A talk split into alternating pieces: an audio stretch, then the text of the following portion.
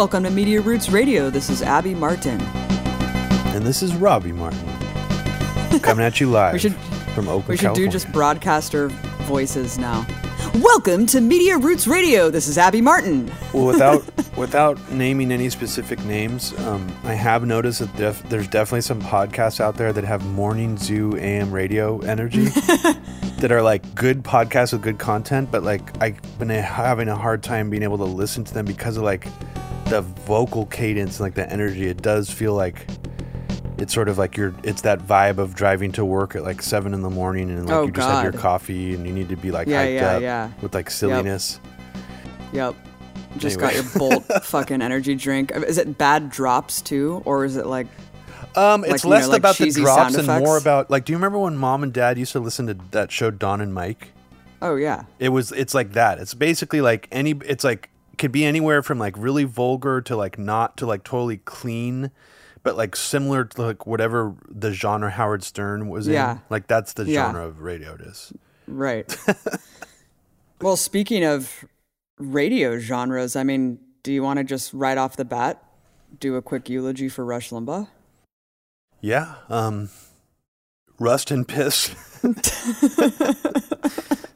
Rust and Piss Lush Rimbaugh, um, who stood in front of a swastika chair while he received a Medal of Freedom after recovering from cochlear surgery after overdosing on Oxycontin after being arrested for smuggling illegal Viagra over the border from his flight to Costa Rica after he went on a Costa Rica, probably underage prostitution binge uh, that he went on there. So you're gonna miss you, man.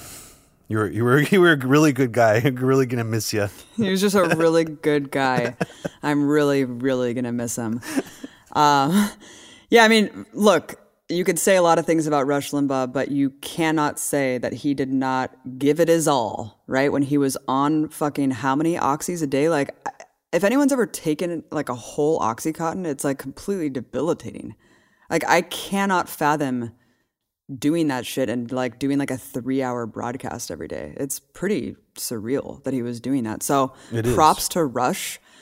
Uh, but in all seriousness, I mean, it is really important just to give a quick note on how influential Rush Limbaugh really was and how much he paved the way for like this, you know, liberal media trope and also just the ecosphere of like right wing populism.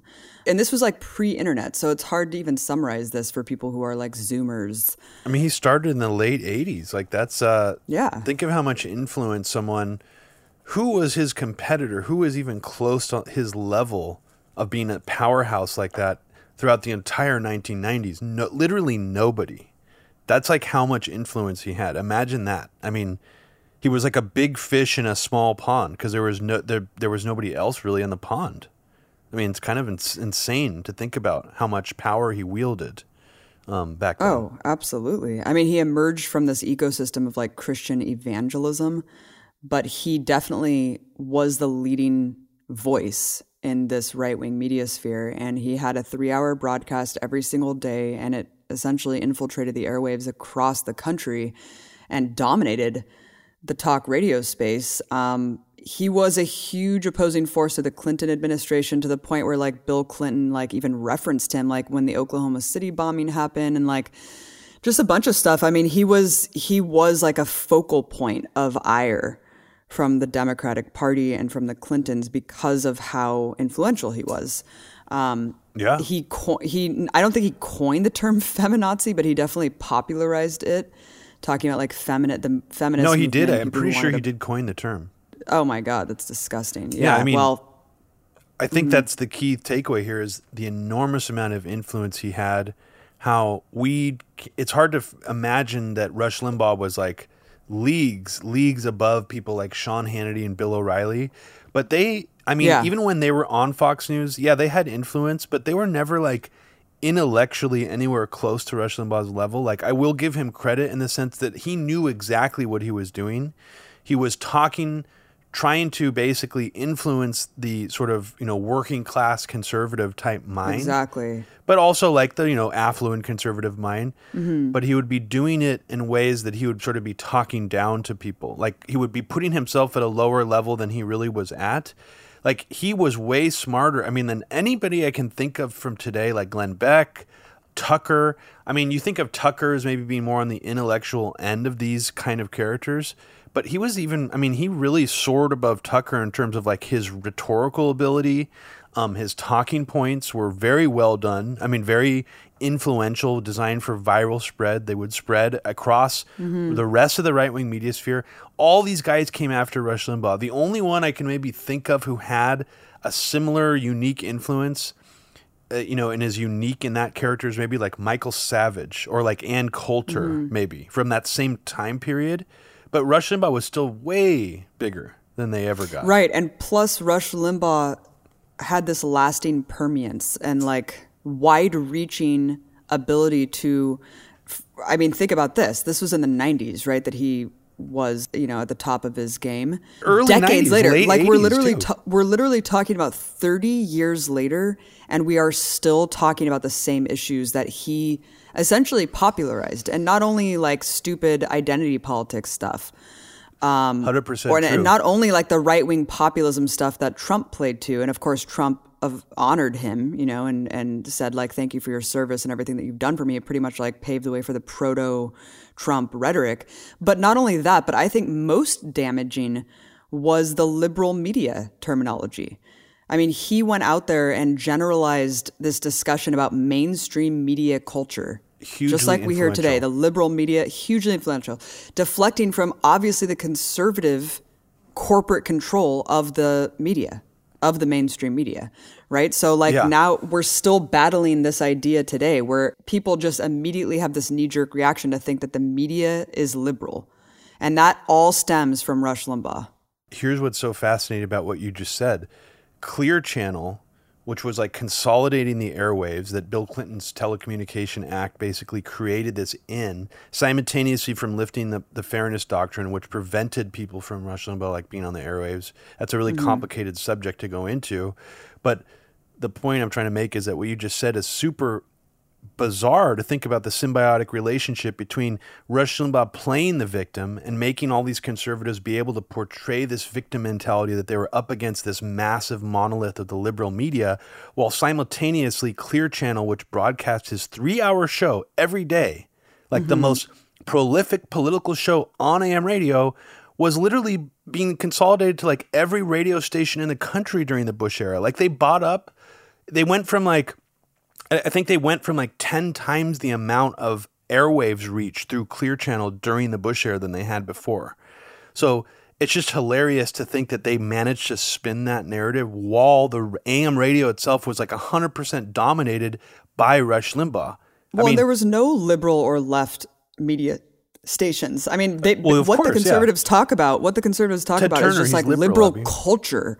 Like they they're upset at the mainstreaming of like gay culture and like feminism and stuff like that. So then, of course, you just take the entire media as a whole and you just say like it's it's all liberal because they've adopted um, Yeah. these you know these traits or these characteristics. It's just the most absurd thing ever. It's like obviously if you look at the systemic um, function of like what does corporate media who does corporate media serve and who owns it? It's like i mean it's just so anti-intellectual and stupid on its face but i mean think about it. We're still talking about this today. I don't know. I mean when was he off the air? I mean he was always doing a three-hour show but like when when did he like i don't know. Like think when his was influence he probably when waned did he pass the the, torch era. off? Yeah. I mean, really? that long?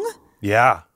Yeah. because I was going to say Air America was like the only time that I can ever remember in my entire life, and I'm 36, that there was an actual left, and not even really left, you know, like a li- like left liberal Libs. social democrat channel, and that was only funded and lasted as long as it did because of Mike Papantonio, who's like a multimillionaire who actually just invested all of his own cash to keep that going, which really shows you like this is not a fruitful endeavor for capitalists to have like left leaning content on the airwaves. No, just actually, isn't. populist left Right. content that's truly anti-establishment, even if it's really watered down in parts like Air America Right, was, exactly. is still not a profitable venture. Having controlled opposition, you know, people like Rush Limbaugh railing against the coastal elites Mm-hmm. when he's linked to the exact same system and benefits it is is actually beneficial. It serves a similar purpose to Tucker now, railing against the he he even says ruling class and oligarchs on his show. Well, it's hard for people to understand how that's not real populism unless they understand what Rush Limbaugh was doing. Where he was trying to make it seem like these coastal elites were the problem, when it's the liberals who are rich that are the problem. It's kind of like a coded thing, but like Tucker doesn't even have to use the code. It's like his listeners understand that evolution of rhetoric. Do you know? Do you know what I mean? Of course. Of course. So, and Rush Limbaugh popularized not just the liberal media, popularized terms like the coastal elites. He popularized terms like Bush derangement syndrome. Yeah, Charles mm-hmm. Krauthammer is the one who actually coined that. But how do you think people heard it? They don't. Not everybody's listening to Charles Krauthammer. Rush Limbaugh used to say it all the time. Rush Limbaugh also used to say all the time that people who were against the Iraq War were the blame America first crowd.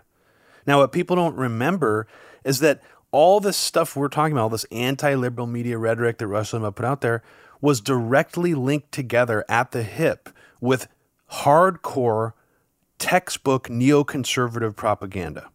Textbook. I mean, the most hardcore stuff you would ever see. Anything that was remotely defending uh, the invasion of Iraq or like defending Right. against it, the Gulf War, yeah. Rush Limbaugh would say else, it was, yeah. you know, a Saddam apologist.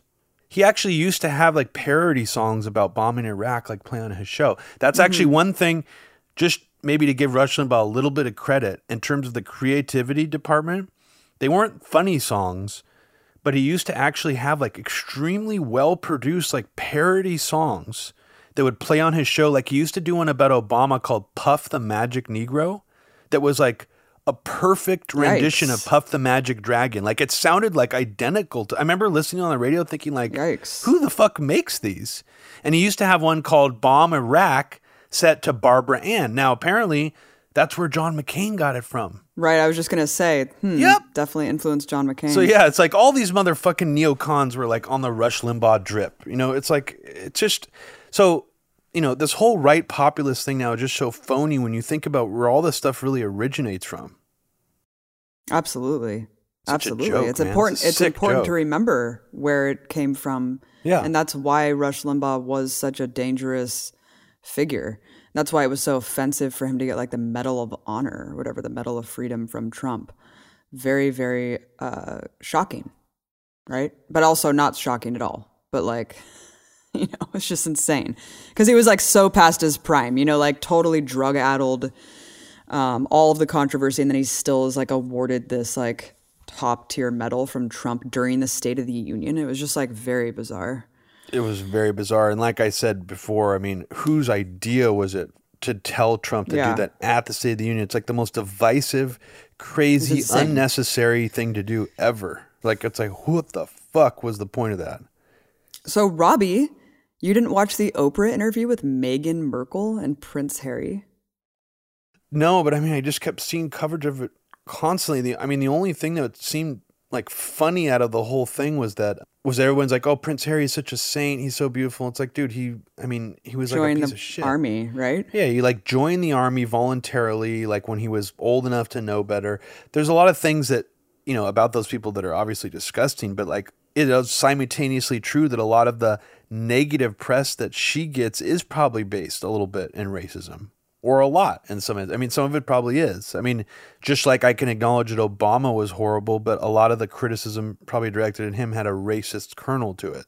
But Piers Morgan actually like walked off the air off his own show because he like got in too many arguments with uh, people about this because he would just incessantly going after them and i guess he just got he got in too many arguments and he it's like one of the only times i've seen somebody walk off their own show which was i thought it was pretty funny and apparently he's not back on the show anymore so that's really all i think about it what was your I mean, it's. take? I mean, I I didn't watch it because first of all, I wanted to, but like CBS made you download their app and all this shit. It's just like I'm not gonna do this shit to watch this fucking interview. Like I don't care enough. You know, and I feel like I got the I got the sound bites that I needed from just Twitter highlights for 48 hours of what the interview was. And it's like I'm not shocked that the royal family is racist. I'm not shocked that they hate her because she's half black. Um, they probably detest her because she's also just like an American actress or whatever. Because I remember that story of this woman, one of the royals, I forget who, I think it was like a princess who attended this Christmas banquet wearing like a like a slave brooch, like racist African man. That's odd. Like an no, exotic. It was insane. And that was just like a couple of years ago or something. It's just like these people are relics, they're ancient.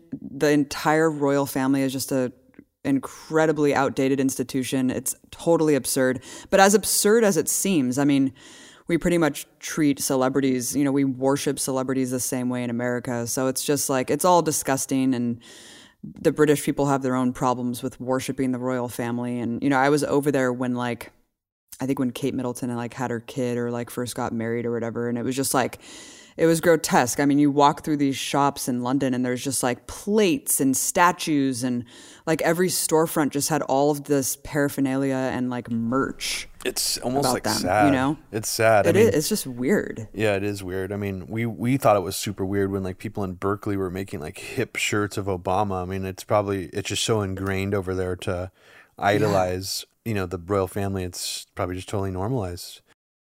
Yeah. Yeah. Oh, you mentioned. you- I mean, you brought this up by mentioning Oprah. I thought Mm-hmm. um, uh, Ryan, who's been a previous guest on our podcast, posted a great clip. I don't know if he found it, but it was of uh, Oprah doing like a th- an hour long segment that was like hardcore neoconservative propaganda, like from 2003, pushing for the Iraq War. And I was just like, holy shit! Like, I don't even. I mean, I'm. It's not a huge surprise to me, but it's just like even she was doing that. She brings on a PNAC person on her show. Um, what's his name? Zalmai uh, Zalmai Khalilzad, who was a PNAC signatory. Um, to to just push the Iraq War. And it's just like, well, there it is. Like everybody was fucking part of this shit. Talk about a conspiracy. I mean, how did that get coordinated to that degree? Like every single fucking show is just like pushing the Iraq War. Yeah, it's so disgusting to rewrite history now and pretend that there was like this groundswell in the establishment, like the liberal establishment and stuff against it. It's like, no, I remember like Michael Moore getting booed He got at the straight up booed. Like, how vile is that? You know, the Iraq War, like we're not talking about Afghanistan, which What- would be insane as it is. I think it's a really good example. Uh, it, it parallels with what's happening now during Trump and during Biden, how we see these sort of Hollywood elites acting about the kids in cages, where like Oh Sarah Silverman's like God, dude. important thread.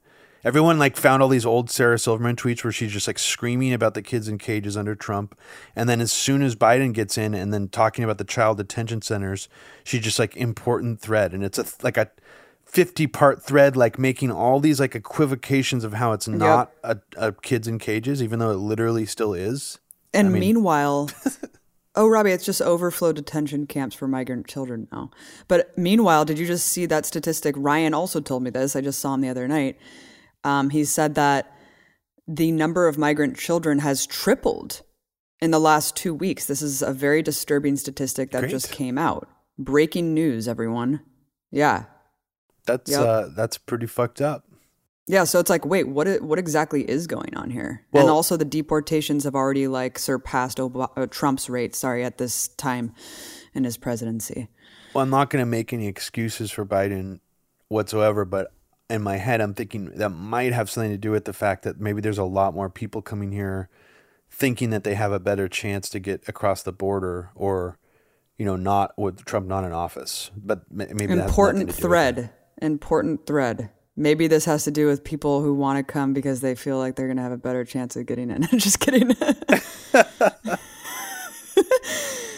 um, I have not seen the new Adam Curtis movie. I thought it was a, like a six-part miniseries. Well, it's a six part movie. I mean, it is a do you mini series, but it's all part of the same narrative, essentially. What is it? Just give me the rundown. Adam Curtis's new film series, miniseries, whatever you want to call it, is called Can't Get You Out of My Head. It is six parts, six hours long. and it seems Mm-hmm. like it is simultaneously anti-communist, anti-liberal activist, anti-radical, and one of the only things in the narrative that I resonated with so far was this idea. Wait, that, you did you watch the entire thing, or no, is I it just not watched out yet? three parts of it. Okay. No, the whole thing's out. It's been out for about Okay. two weeks. Um, I did find a really easy way to watch it with a VPN. Uh, you just have to lie and register on the BBC's website and say you own a, a television license and all this shit. It'll still work. You can use an American or any email address. Um, you just have to do it through a VPN and s- pretend you're coming from the UK. Um, overall, I thought it was a weaker film in terms of just filmmaking compared to his previous two. Hypernormalization and Bitter Lake, I thought were stylistically very impressive. Like I, just as an art piece, I thought they were like brilliantly done.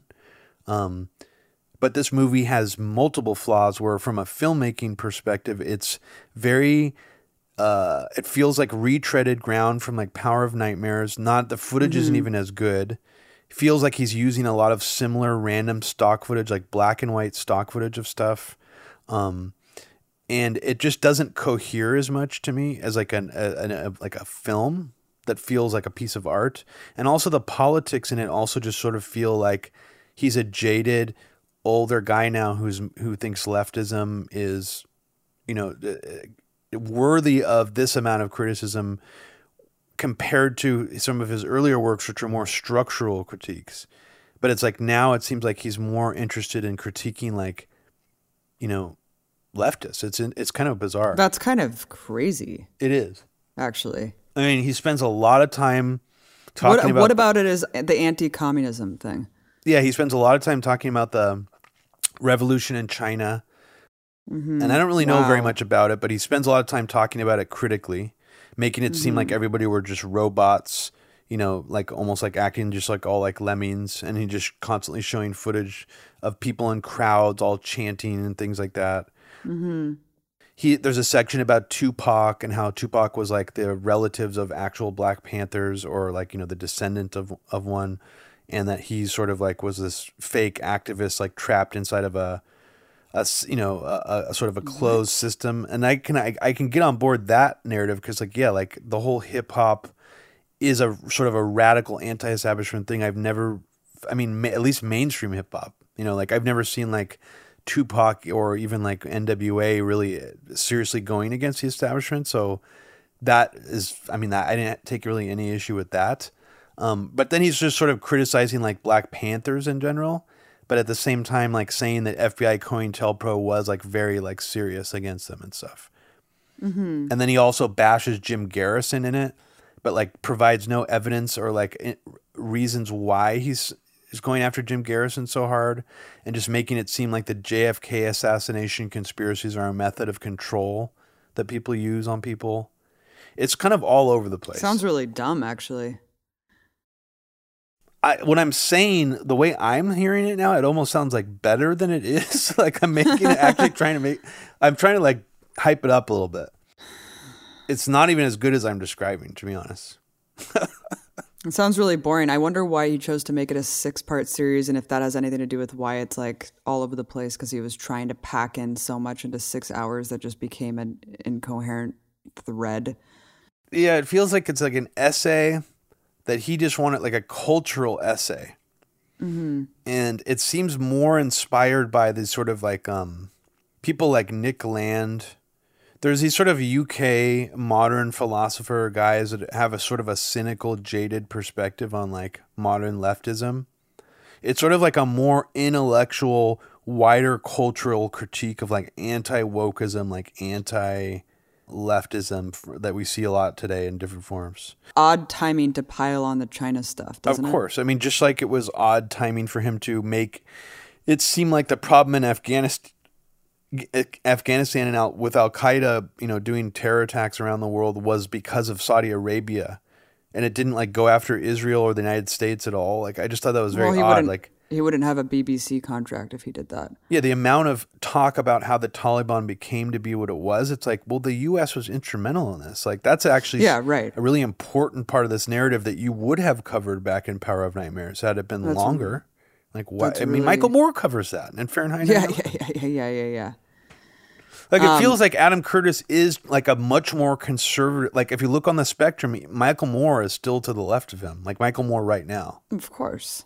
You know. Of course. Um, well, it seems like he's lost his magic, and it and he has for a while, and maybe that's because we're so inundated with that kind of stylistic version of filmmaking that it the spark is completely gone. But I think it's the politics straight up. I'd forgive him for the style of it if it was more um, politically up my alley. you know. Of course, Yeah. failures on both fronts. One person that has not lost his spark at all, and in fact has regained quite a bit of a spark, is Alex Jones. uh, haven't heard from him in a minute because big tech decided to cancel him, just like they cancel all conservatives. But Alex Jones is still making waves uh, across different people's YouTube channels. You just sent me an interview today that was just totally off the fucking wall, talking about uh, screwing dudes at Bohemian Grove. It was just like very, very over the top. the gay chicken humor got really extreme at one point with the co-host. I don't know how much of it you watched. Uh, just for context, I sent Abby a clip of the. It's an. I guess his name is Andrew Schulz. He's a guy that seems to be trying to ride off Joe Rogan's coattails, getting a lot of clicks, views on YouTube. Some of his videos get over a million views in just a week. Um, so he's one. He's sort of like one of those influencer comedian guys who's just kind of riding that YouTube wave. And so he brings on Alex Jones because Alex Jones brings in the numbers, of course, you know. And I guess he was talking to Rogan beforehand, trying to get um, advice on what to ask him. Um, uh, and it seems like a lot of these people just do that these days. They've tried to find Rogan's most number generating guests and have them on. Alex Jones is a is a hit guest. Everyone wants to watch him when he goes on Rogan. It's become like a thing now, you know, that he just acts ridiculous. Um, even though his last appearance on there was pretty boring and low key. Um, it was pretty milk toast. He didn't. It just he was still in that Trump gear, so everything he said was just generic boilerplate Trump shit. It was totally bo- like generic. But this time, I guess he felt really comfortable to again talk about his sexual conquests, which he started to talk about pretty pretty much right off the bat. He's previously said he's slept with over 1,000 women, which is getting nearer and nearer to the Wilt Chamberlain number, which was something like 5,000 women or something like that. So Alex Jones is seeming. I, I I predict in several years that number will grow to maybe like 2,000, 3,000. He'll start saying. Also, the age he lost his virginity has lowered. The last time I heard him say, I think it was 14 or 13, and now it's 12. So on this interview, he says that he was 12 years old um, when he used to go to uh, basketball courts in Austin uh, to find uh, black girls his age to get badass, the most badass blowjobs. 12 or 13? Yeah. How good are you at basketball? Yeah. I wasn't too good at basketball. I had like blonde hair. Then they're like, "That's a fed." Then my friend's like, "No, no, he plays football with us." Right? This guy's like 16. No, he's like 12. No, I'm just saying it's that cool. That's actually true. I did. Now, where else could you go when you're 12 and get a badass blowjob? Yeah. I'm trying to be mean. Nobody wrong. knows. So that's what that's what kind of rant he was going on. I mean, he talks about sucking Danny Glover's dick. he was a handsome guy. Mm. Well, I'm not gay, but I'd have oh. sex with Mel Gibson. Mel Gibson too. you know what's funny? That's what I want is Mel Gibson and, and Clint Eastwood. They're telling me it's Danny this- Glover to find Mel Gibson. Actually, Danny Glover fucked me that night. no, I'm joking. So, so let's stop. Let's get serious. yeah, let's get serious. Yo, come on, man. Actually, I was seriously. raped by Clint Eastwood that night. No. That's a joke, YouTube. Yeah, yeah. Most of Bohemian Grove Yeah. is a party place started by Mel Gibson. How dark is Danny Glover's dick? Like this. I was like, Danny, it's so big. And he said, Because you want to talk about um, Bohemian Grove and what he said about that, which is which is kind of shocking actually. Like, because he's never. I mean, I have never heard him say this before. Yeah, so for people who don't know, Alex Jones has a, a whole movie about Bohemian Grove where he has inside footage from Bohemian Grove. I, my only brother and I have both. You live very close to Bohemian Grove. You live in Oakland. You've tried to, you know, circulate around the area that Bohemian Grove is hosted in every year. I actually covered Bohemian Grove. Was one of the first things I did when I went to RT.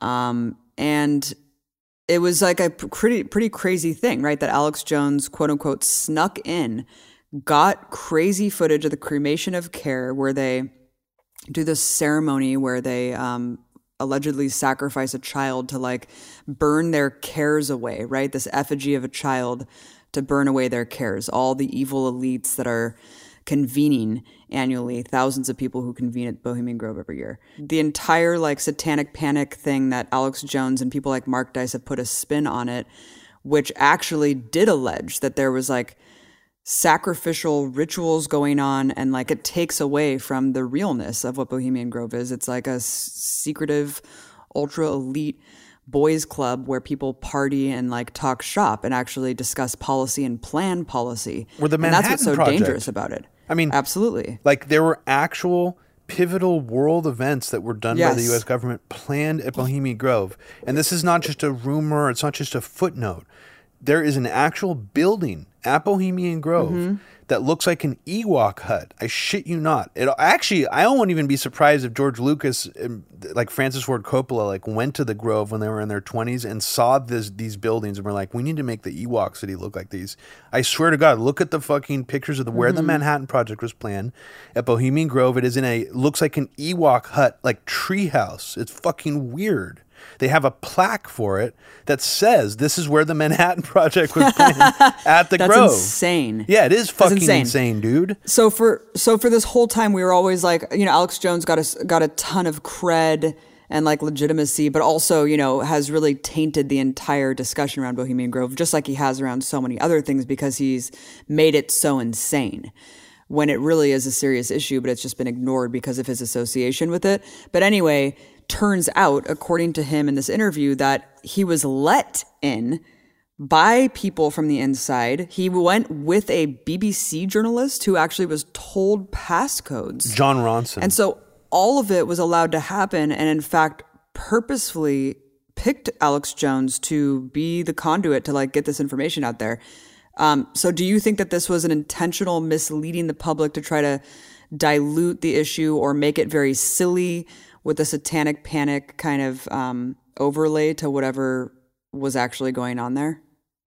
there's so many layers to it, but I'll just say the least crazy things that I think about it. So starting with, I mean, he says Alex Jones literally says, literally says, I was already big on the internet. I already was successful on over 100 radio stations by, by 2000, but I was like underground. And these dudes like decided to let me sneak in, do the whole nine yards. And like once the Secret Service would talk to me, they'd get on their radio and go, okay, you can go. They, they caught me.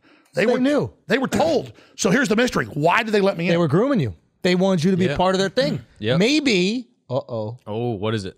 Hit it. maybe, maybe you are a part of their thing. Oh, What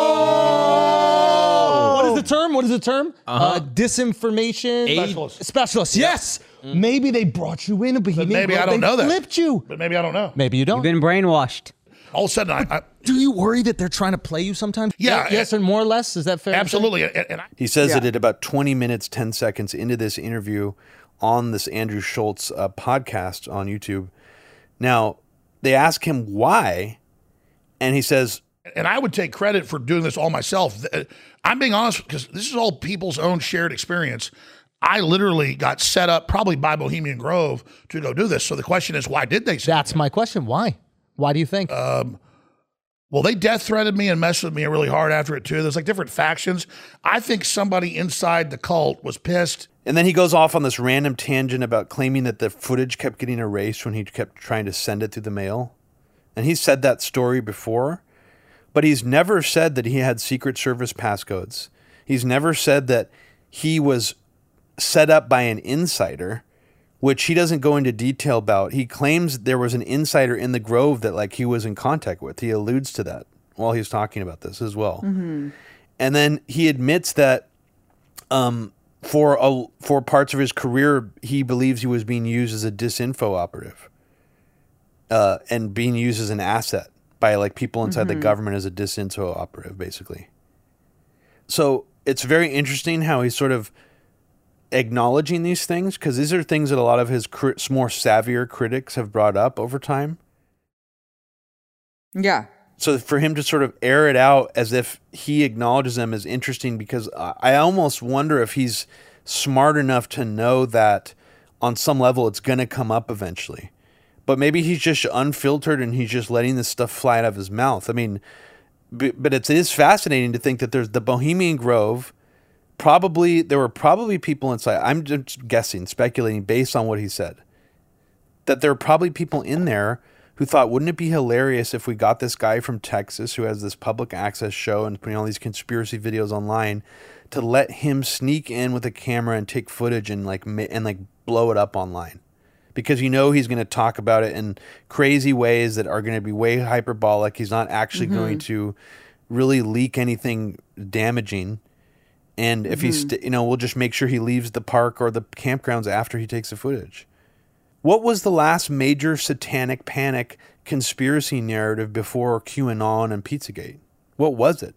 It was Bohemian Grove. Mm-hmm, mm-hmm. And who popularized that? That was like Jones the primary one. Yeah, right. Yep. And That's Mark it. Dice, I remember when I was there covering it, um, Mark Dice was there just like screaming into a megaphone. I'm reminded of David Seaman in front of the White House being like, John Podesta rapes kids. Yeah, like that dude. that was like that was like the fuel. Um it- Yeah. It, was a bad scene. You know, it was a real bad scene. Yeah, and Harry Shearer, um, was in Spinal Tap, who, you know, famous mm-hmm. Simpsons voice actor, he went to the Grove. He's talked about it before. He made a film, a parody of it called Teddy Bear's Picnic, that depicts a guy sneaking into the Grove and taking footage and mm-hmm. leaving that looks similar to Alex Jones.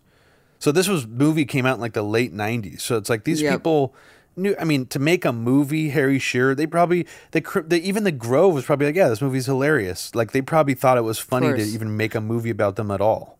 Like, Well, yeah, and they and they like movie. I mean, they like trolling people about it too. Like for example, some guy bought um, a piece of artwork from me, and he um, does camera work here in LA, and he filmed inside of Kissinger and Associates, and actually Henry Kissinger's office in Kissinger and Associates, and Henry Kissinger had a poster of the cremation of care up in his office. wow, and it's that's like if that's not if that's not like a giant troll, then yeah. you know, Well, also what's funny is I was I you know we didn't even mention the Freemasonic History of the United States series that we're now up to episode six on on Media Roots, but on the next episode is when the Grove really gets started. And what's funny is, in terms of being a giant troll, that's not a stone owl carved out of stone.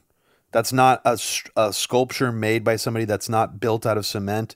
That is a fake hollow stone owl made to look like it's all worn in and aged. It's like the Matterhorn in Disneyland.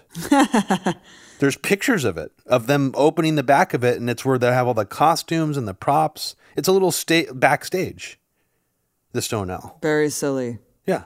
very silly.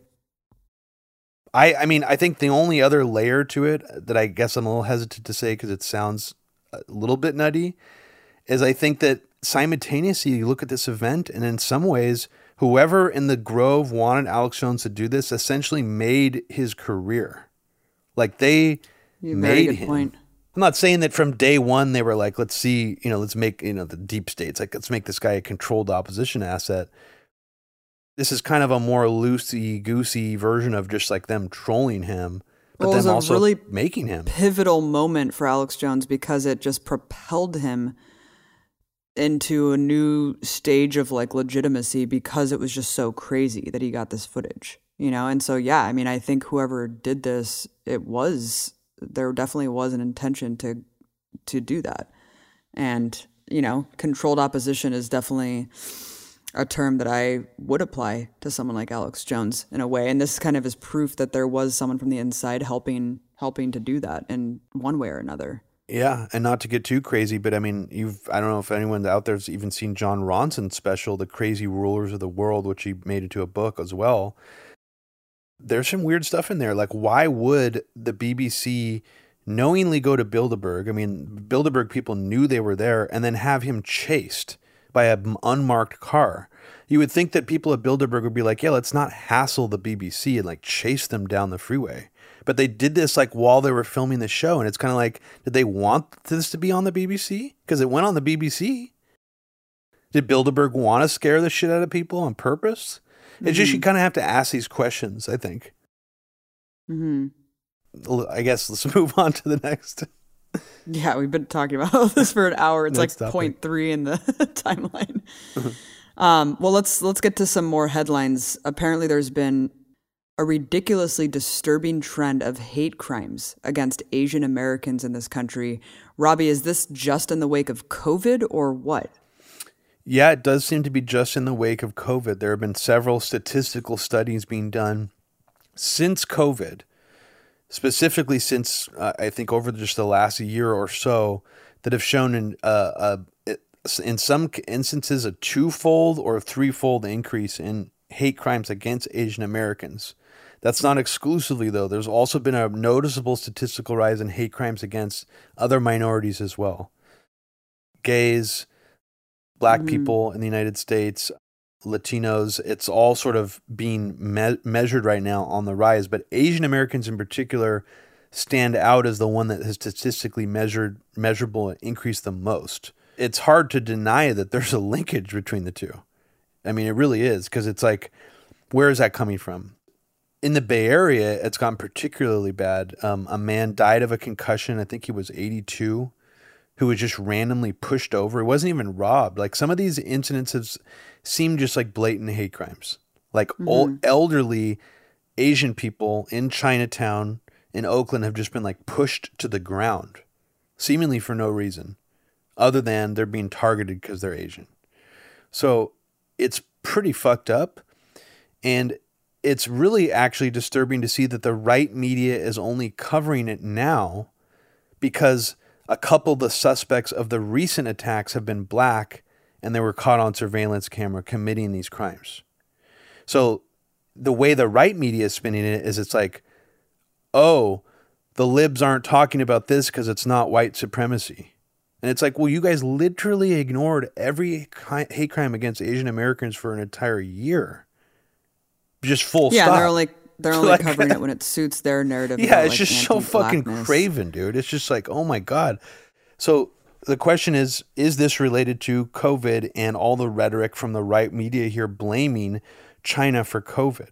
Or just the general idea that we are sort of convinced, narratively speaking, even if you're not anti China, the general accepted narrative here is that it obviously came from China.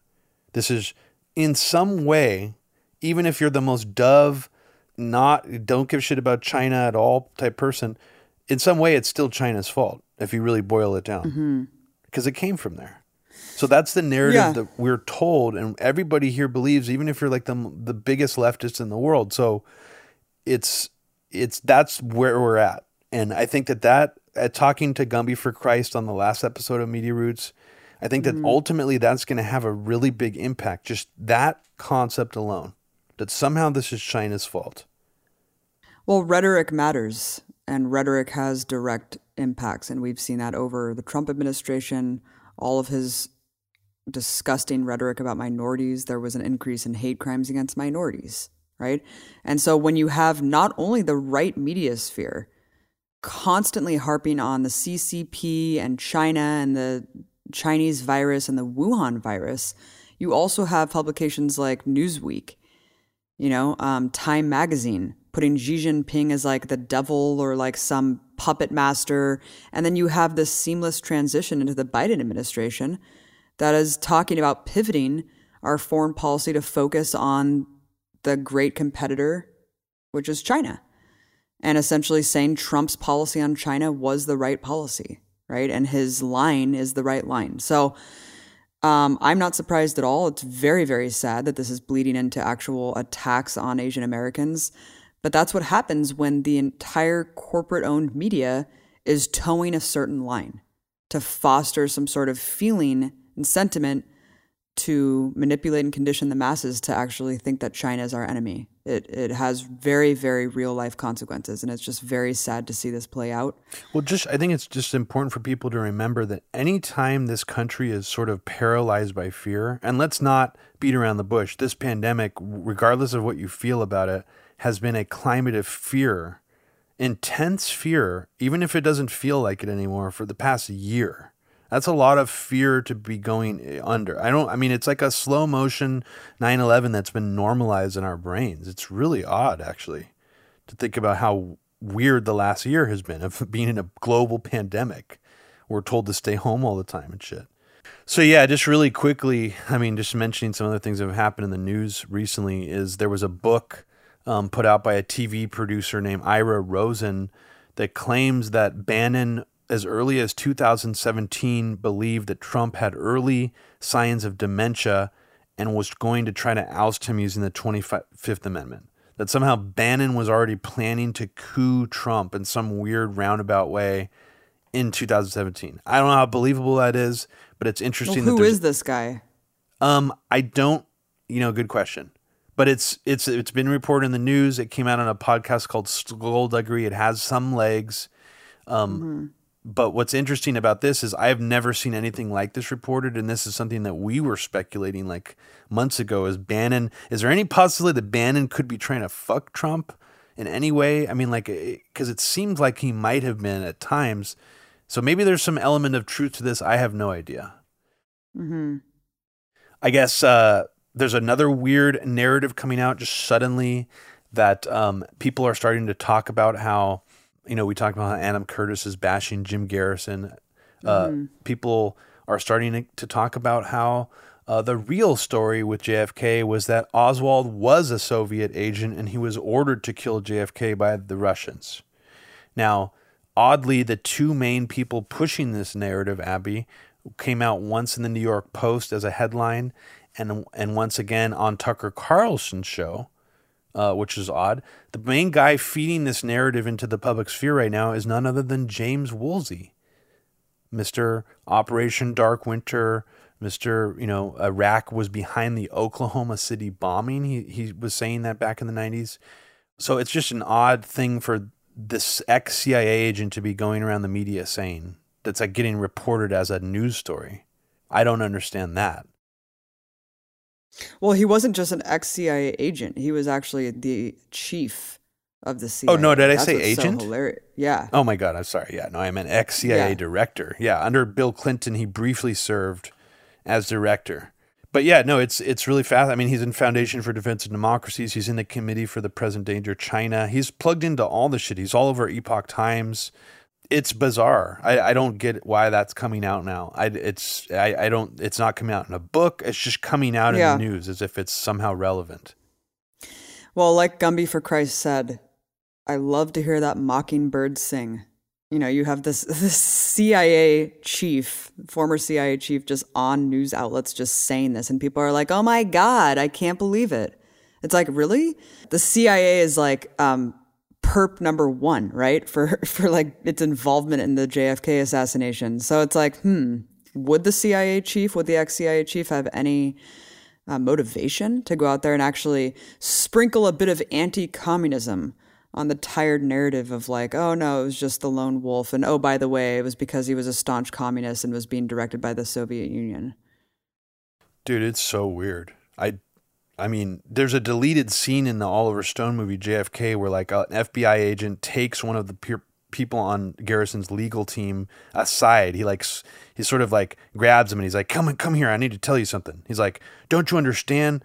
He's like the, he's like Castro and the Soviets hired Oswald to kill JFK. He's like, that's why we're not talking about it. That's why the Warren Commission like covered it up Castro. and it's like the limited hangout like like distant you know it's like the distraction like red herring narrative it's like of course Totally. that's not what happened do you think that the us government would have covered that up in any way i mean they wouldn't have been able to Yeah, why would they have wanted to? And the U.S. government had to be involved in the cover-up, even if it was the ma- like. That's the whole point. Yeah, right? it's just that like even saying if it was the mafia, the cover-up was still made the government complicit. So why the hell would the government cover up any role that the Soviet Union like they did it for with had noble intentions it's almost like saying that well the bush administration of course 9-11 was an inside job but they had to like they covered up the saudi role and it's like well why i mean at that Yeah, how right. how extreme was that what do you mean they covered it up like why would they just cover it up like why would they not they covered it up like why i mean it's yeah, just right. When they were trying to destroy the Soviet Union with like every fiber of its being, the United States, why would they Yeah. do that? Why? Dude. So so Tucker Carlson, of course, has some weird cred somehow still in like deep politics, libertarian conspiracy scene, and he did an a extremely odd segment, Abby, saying that uh, they went looking for QAnon, but he could not find any evidence that it existed. In this incredibly bizarre segment, um, it was just like total gaslighting. So it's worth finding out where the public is getting all this false information, this disinformation, as we'll call it. So we checked. We spent all day trying to locate the famous QAnon, which in the end we learned is not even a website. If it's out there, we could not find it. Then we checked Marjorie Taylor Greene's Twitter feed because we have heard she traffics in disinformation, CNN told us. But nothing there. You couldn't find it? Like, what a fucking bizarre, just straight up lie. Like, Just was he tell. was he talking about the movement, or was he talking about how like Q, the actual person Q, isn't really a thing? No, no, you're at, you're you're trying to ascribe more like um like nuance to what he was saying. No, he straight up just like conflates the two Oh wow! and just like makes it seem like it doesn't exist, Abby. I'm not right, like it's kidding. a totally overblown thing by the media. we complain about people downplaying and saying the cap what happened on January 6th was nothing and get over it or it's like fine. I mean, this is just so much weirder than that. It's like we, we all saw this shit. It was QAnon was one of the craziest things that's ever happened in American politics. Right, especially when it comes to January 6th, and just to tamp down on that and be like, oh, it just isn't a thing. It's like, But it sort of also shows the genius or the brilliance of what QAnon was. It absolves any responsibility of like anyone because what he's saying is almost can be believable and like to the extent where it's like, yeah, you almost have to look beyond the surface to see that the Trump administration was like actively promoting this and being part of it. It's not obvious. You know, you have to kind of learn the the lang- lingo a little bit. It's sort of so he's playing on that ignorance as well. Um, mm-hmm. which is just well, yeah. I mean, it fuck. is like like we've said before. It's like the two beliefs at the same time. Like the fact that the media zeroed in on QAnon because it just made the Trump administration and his followers look so fucking bad. But at the same time, like it is bad and it is insane and it is true that a huge percentage of his supporters are QAnon believers. So it's like it's interesting that the corporate media jumped on that and the anti-Trump media is now like talking about it all the time. Like I bear, I probably watch corporate news maybe like once a month. But like Oh, literally wow. the last time I turned it on, um, they were talking about Q, they had like a package about QAnon. and I was just like, this is so weird, man. Their whole strategy, instead of giving people anything whatsoever, instead of holding Biden's feet to the fire on anything that he promised, just to paint the Republican Party now as the party of Marjorie Taylor Greene and the party of QAnon. And that's how they're just going to ride the wave to the next election through the midterms and just hope that it sticks because anti Trumpism isn't their golden ticket anymore. it's uh man, it's depressing. It's It is. fucking depressing, dude. I mean and the QAnon thing is weird too because I'm yeah, I can understand to a certain extent why Twitter, I mean that leaked recording that Project Veritas was like, we're gonna get kicked off the moment we post this leaked video of Jack Dorsey talking about you know Twitter censorship, and in the video they leaked is like Jack Dorsey like basically admitting that the reason they banned Trump's account was because of QAnon, and then they thought they thought he was just gonna like, well, in so many words, they thought he was gonna somehow flip the QAnon switch. I he mean, probably and- could have. I mean, I mean, he, yeah.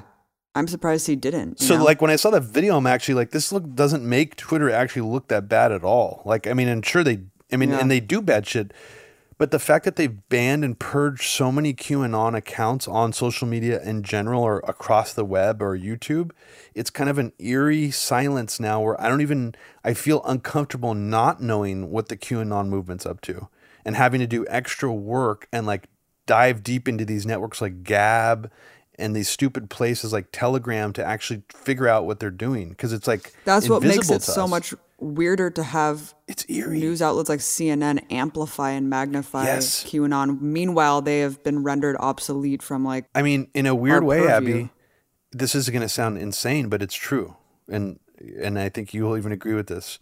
Alex Jones represented some competition to the media ecosystem, the mainstream media ecosystem. Like he was sort of that main guy for a while who was like, the mainstream media is fake. You know the fake. Not he wouldn't say fake news, but basically that's what his whole thing was about. That you're being propagandized by all these media networks. QAnon also represents in some weird way a competition to what they're doing too. To have this alternative reality lane that's just telling mm-hmm. people never to trust anything they see from any media channels. I mean, it is just sort of interesting, like to that that might play into why they're so fixated on getting rid of it and trying to erase it. I don't know. I mean, Well, yeah, and then you have Twitter also coming out now and you know deleting dozens of accounts of course for the crime of like originating in Iran or Russia or it, there's never any proof to explain why dozens of accounts are purged randomly day to day um, for its nefarious association with like quote unquote enemy states or whatever. But one of these statements, I think it was an actual Twitter press release, if I'm no, not it is. mistaken. It's on there. You can click on it still. Um, Oh wow! you, you can go. It's it's the Twitter safety. Yeah, blog. do you want to read read the quote because it is pretty crazy. Sure. It just it's called it's from February 23rd, um, 2021. It says disclosing networks of state-linked information operations. So you think, okay, maybe they're just going to say this is a state-run account, like they sort of selectively do, even though they, I guess, they don't do that yet on RFERL, which is our state-run media agency. So that already No, shows that it's not really, you know, real. Um, but it says that basically their investigation found and removed a network of 69 fake accounts that can be reliably tied to Russian state actors. A number of these accounts amplified narratives that were aligned with the Russian government, while other subset of the network focused on undermining faith in the NATO alliance and its stability. Now, that's Holy unclear if they're saying there that both of these groups of accounts they were monitoring and that they purged were both linked to the Russian government, or if one of them was linked to the Russian government and the other one was just undermining faith in the NATO alliance and its stability. Now, if they're just saying that these were all Russian linked accounts and one of them was doing that, that doesn't sound as bad as the way that I originally read it, but that's still odd. Who is feeding them this information reliably tied to the Russian Russian state actors? How? I mean, that's the part Right. that they don't say in here. Who are they working with? Um, it says that they have a information operations archive, but they don't say who they're working with. They mention the IRA, the Russian troll agency. Oh, actually, no. Here's what's crazy. They admit straight up uh, that previously in September 30th, 2020, it says on Twitter, based on intel provided by the FBI, last night we removed approximately 130 accounts that appeared to originate in Iran. So who knows how often they're working with the state and what does the state show them to do this, you know? And do they just have someone from the state in their office? Like, how fucking incestuous is this actually? It's just very opaque. It's just so disturbing that Twitter is just openly working in concert with like US foreign policy goals to purge, you know, quote unquote, like state affiliated actors without, again, any evidence whatsoever to show us what does this even mean? You know, like we already know that so many, you know, hundreds of people have been purged that were just simply promoting like pro Chavista talking points to counter the Venezuela coup narrative. Um, and so I, of course, I don't think that this was proven that people were, and even if they were working with for with the Russian government, who cares? Who cares? Yeah, it's right? like, Like, why, why, why does Twitter have the right to take down accounts that are affiliated with the Russian government? Like, even on on its face, that doesn't make any sense to me. I was just going to say, it should be obvious to anyone that it's just very oddly selective. When have you ever seen Twitter saying we had to take down 100 accounts because they were linked to the US government? Or we had to take down Of course. this many accounts because they were linked to BP trying to push propaganda saying that some oil spill wasn't bad. I mean, we already know that the shep shit's happening all the time. So why do they only go after US adversaries on Twitter? Yeah, it's because it's point. probably All- an arm of the state. I mean, Yeah, I don't know how exactly the the getting into the weeds how it exactly works, but it is. I mean, fucking is. Yeah, I mean, just the fact that they're saying the crime of undermining faith in the NATO alliance, like that's a good thing to undermine faith in the NATO alliance. That's uh, really, really just revealing right there. That like is kind of the whole foreign policy shift between Trump and Biden in the first place is like Biden wants to build back up the NATO alliance in order to like economically weaken and isolate um, Russia and China because they want a unipolar world and they don't like the fact that Russia and China have gained strength because the U.S. had such imperial hubris that it got stuck in a quagmire of its own doing in the Middle East for the last 20 years. So it is just really strange to be like they're undermining faith in the NATO, NATO alliance. It's like, why is that bad? Who gives a shit about the NATO alliance? I like, know, I don't, so- I certainly don't give a fuck about the NATO alliance. That's a bad thing. It's a junior collaborators of the empire who are imposing U.S. empire and capitalism. How many people below the age of 30 who like work at Twitter like even remotely care about that? Like such a weird, you know, outdated thing. Like nobody who's young actually has been like successfully brainwashed into believing that's important. That's like a older Right. person's thing. Oh yeah, You know, it's just Well, and- it's just a weird thing for Twitter to even mention it all on their safety page. It's, it's like, embarrassing. dude, it's like actually. embarrassing. Yeah, exactly. It's like who's writing these press releases? Did Haven't they, like, Bellingcat write this? Did Alliance for Securing Democracy write this? Did the Brookings Institute write this? It feels like they did to me. Right. And then you see this too, which is uh, a think tank that you have often talked about, the CSIS, um, the Center for Strategic and International Studies. This is a highly influential think tank directly funded by weapons contractors that a lot of Biden's team stems from, right? There's a revolving door between this think tank and Biden's administration. Um, and it also has like, you know, heavy hitters like Kissinger and Brzezinski, I think, like as advisors. But anyway, interesting new report came out from CSIS talking about public private partnerships, aka big tech, alongside the US government, need to, quote, expand its toolkit to defend the legitimate rights of political protesters globally, including preserving the digital rights of peaceful democratic activists while muting muting harmful mis and disinformation from violent state and non-state actors seeking to tip the balance in various countries. Well, that's interesting. That's um, state and non-state actors. So how do they define the other one? I mean, state actors is one thing because it's like, like we don't fucking there. I've not seen any proof that the people who actually did the hack of the DNC, or even if that really indeed happened, was done by like the GRU yet. Right. if even if these are just like foreign hackers or something or, or foreign networks doing this like we already know that like cyber attribution is very like spurious and hard to figure out. There's probably a lot of times where people use like something that appears to come from another country when it's actually uh, it comes from a completely different country. I mean that probably is how they do it every time. How are they de- really determining these things? It's simply not believable that they have this clear of an idea of who these people are coming, you know, what countries these people are coming from. Well, right. And since everything's like in a digital space now, pretty much ever since I feel like the Egyptian uprising, like Twitter was heralded as like a protest tool and like a revolutionary iconic thing that you can actually like organize the revolution on, which we know is opposite. The the opposite is true, right?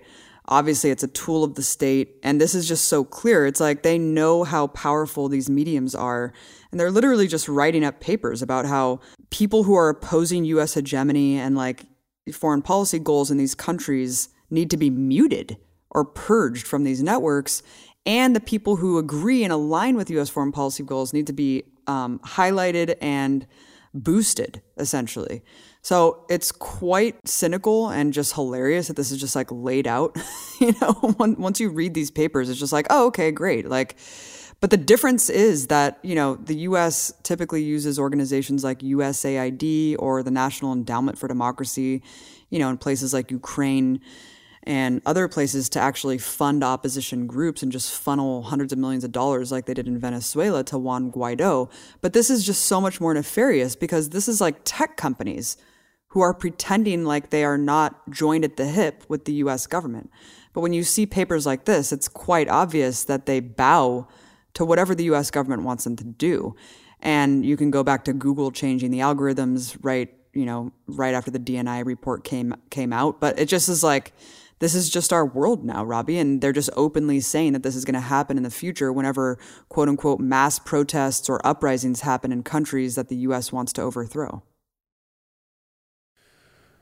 Yeah, it's it's just going to get worse and worse, and you know, I, I just don't think there's any way really to reverse it other than just not relying on these mm-hmm. things. I mean, just today, Whitney Webb, who we've had on the podcast before, was hit with warnings from Patreon basically saying that she will have her account suspended if she doesn't remove COVID misinformation.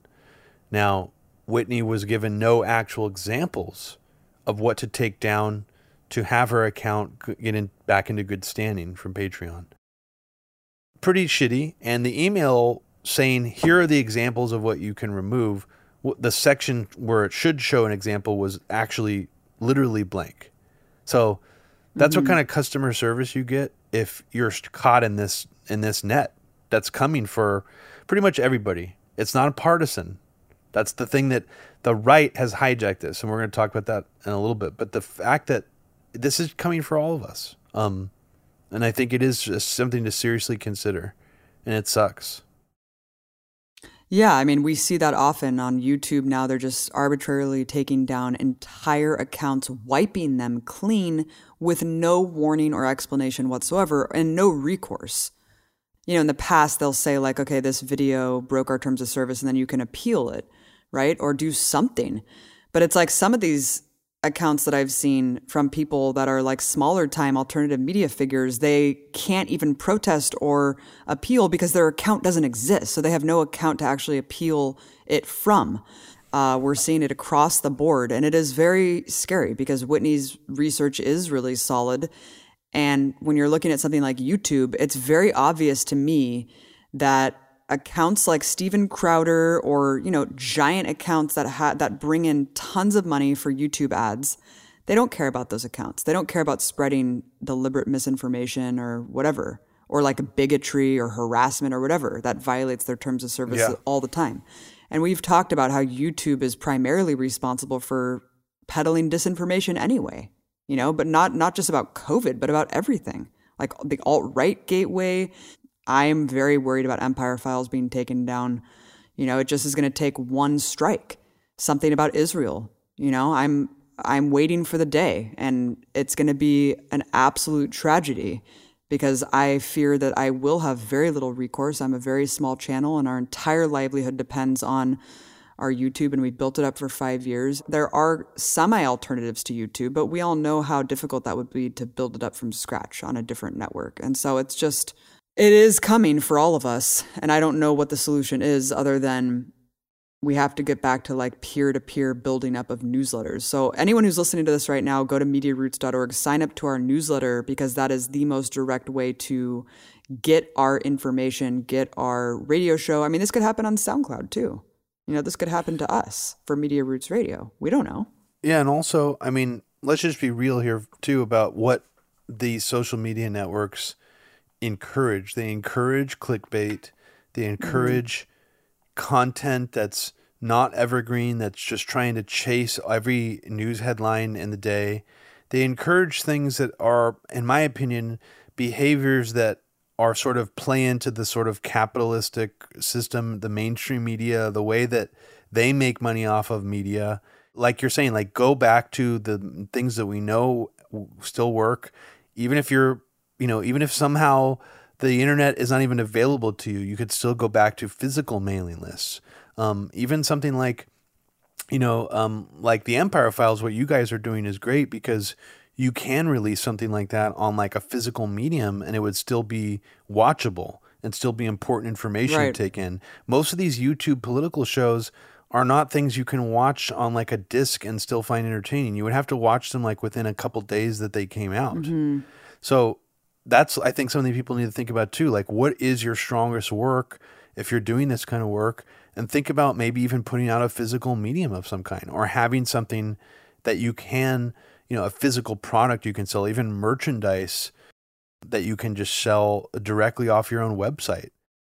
I was just going to say that with the surveillance state as pervasive as it is, and with you know everything that we do in terms of digital communication being spied on and surveilled by the government and by like corporate entities we know that revolutionary organizing is not going to be done on Gmail or over Twitter or Facebook anyway. Social media is almost designed to make you just completely isolated and powerless and pessimistic because it's just such an over inundation of our um, senses and overstimulation and just like it's just a really really disturbing mental trap in a lot of ways. So anyway, just going off on a complete rant here, but Yeah. Just a bad no, sign. it is. I guess let's move on to the minimum wage stuff because economically people are still fucking struggling and the Democrats and everybody in office is just proving themselves once again to just be total pieces of shit. Yeah, so Biden campaigned on many things, right? Um, building back better, baby. Uh, but he campaigned one of the main promises, you know, one of the very few promises, but one of the main ones nonetheless, was the $15 an hour minimum wage increase. Now, this is something that's desired by the overwhelming majority of Americans. This is something that has been proven time and again to take millions of people out of poverty.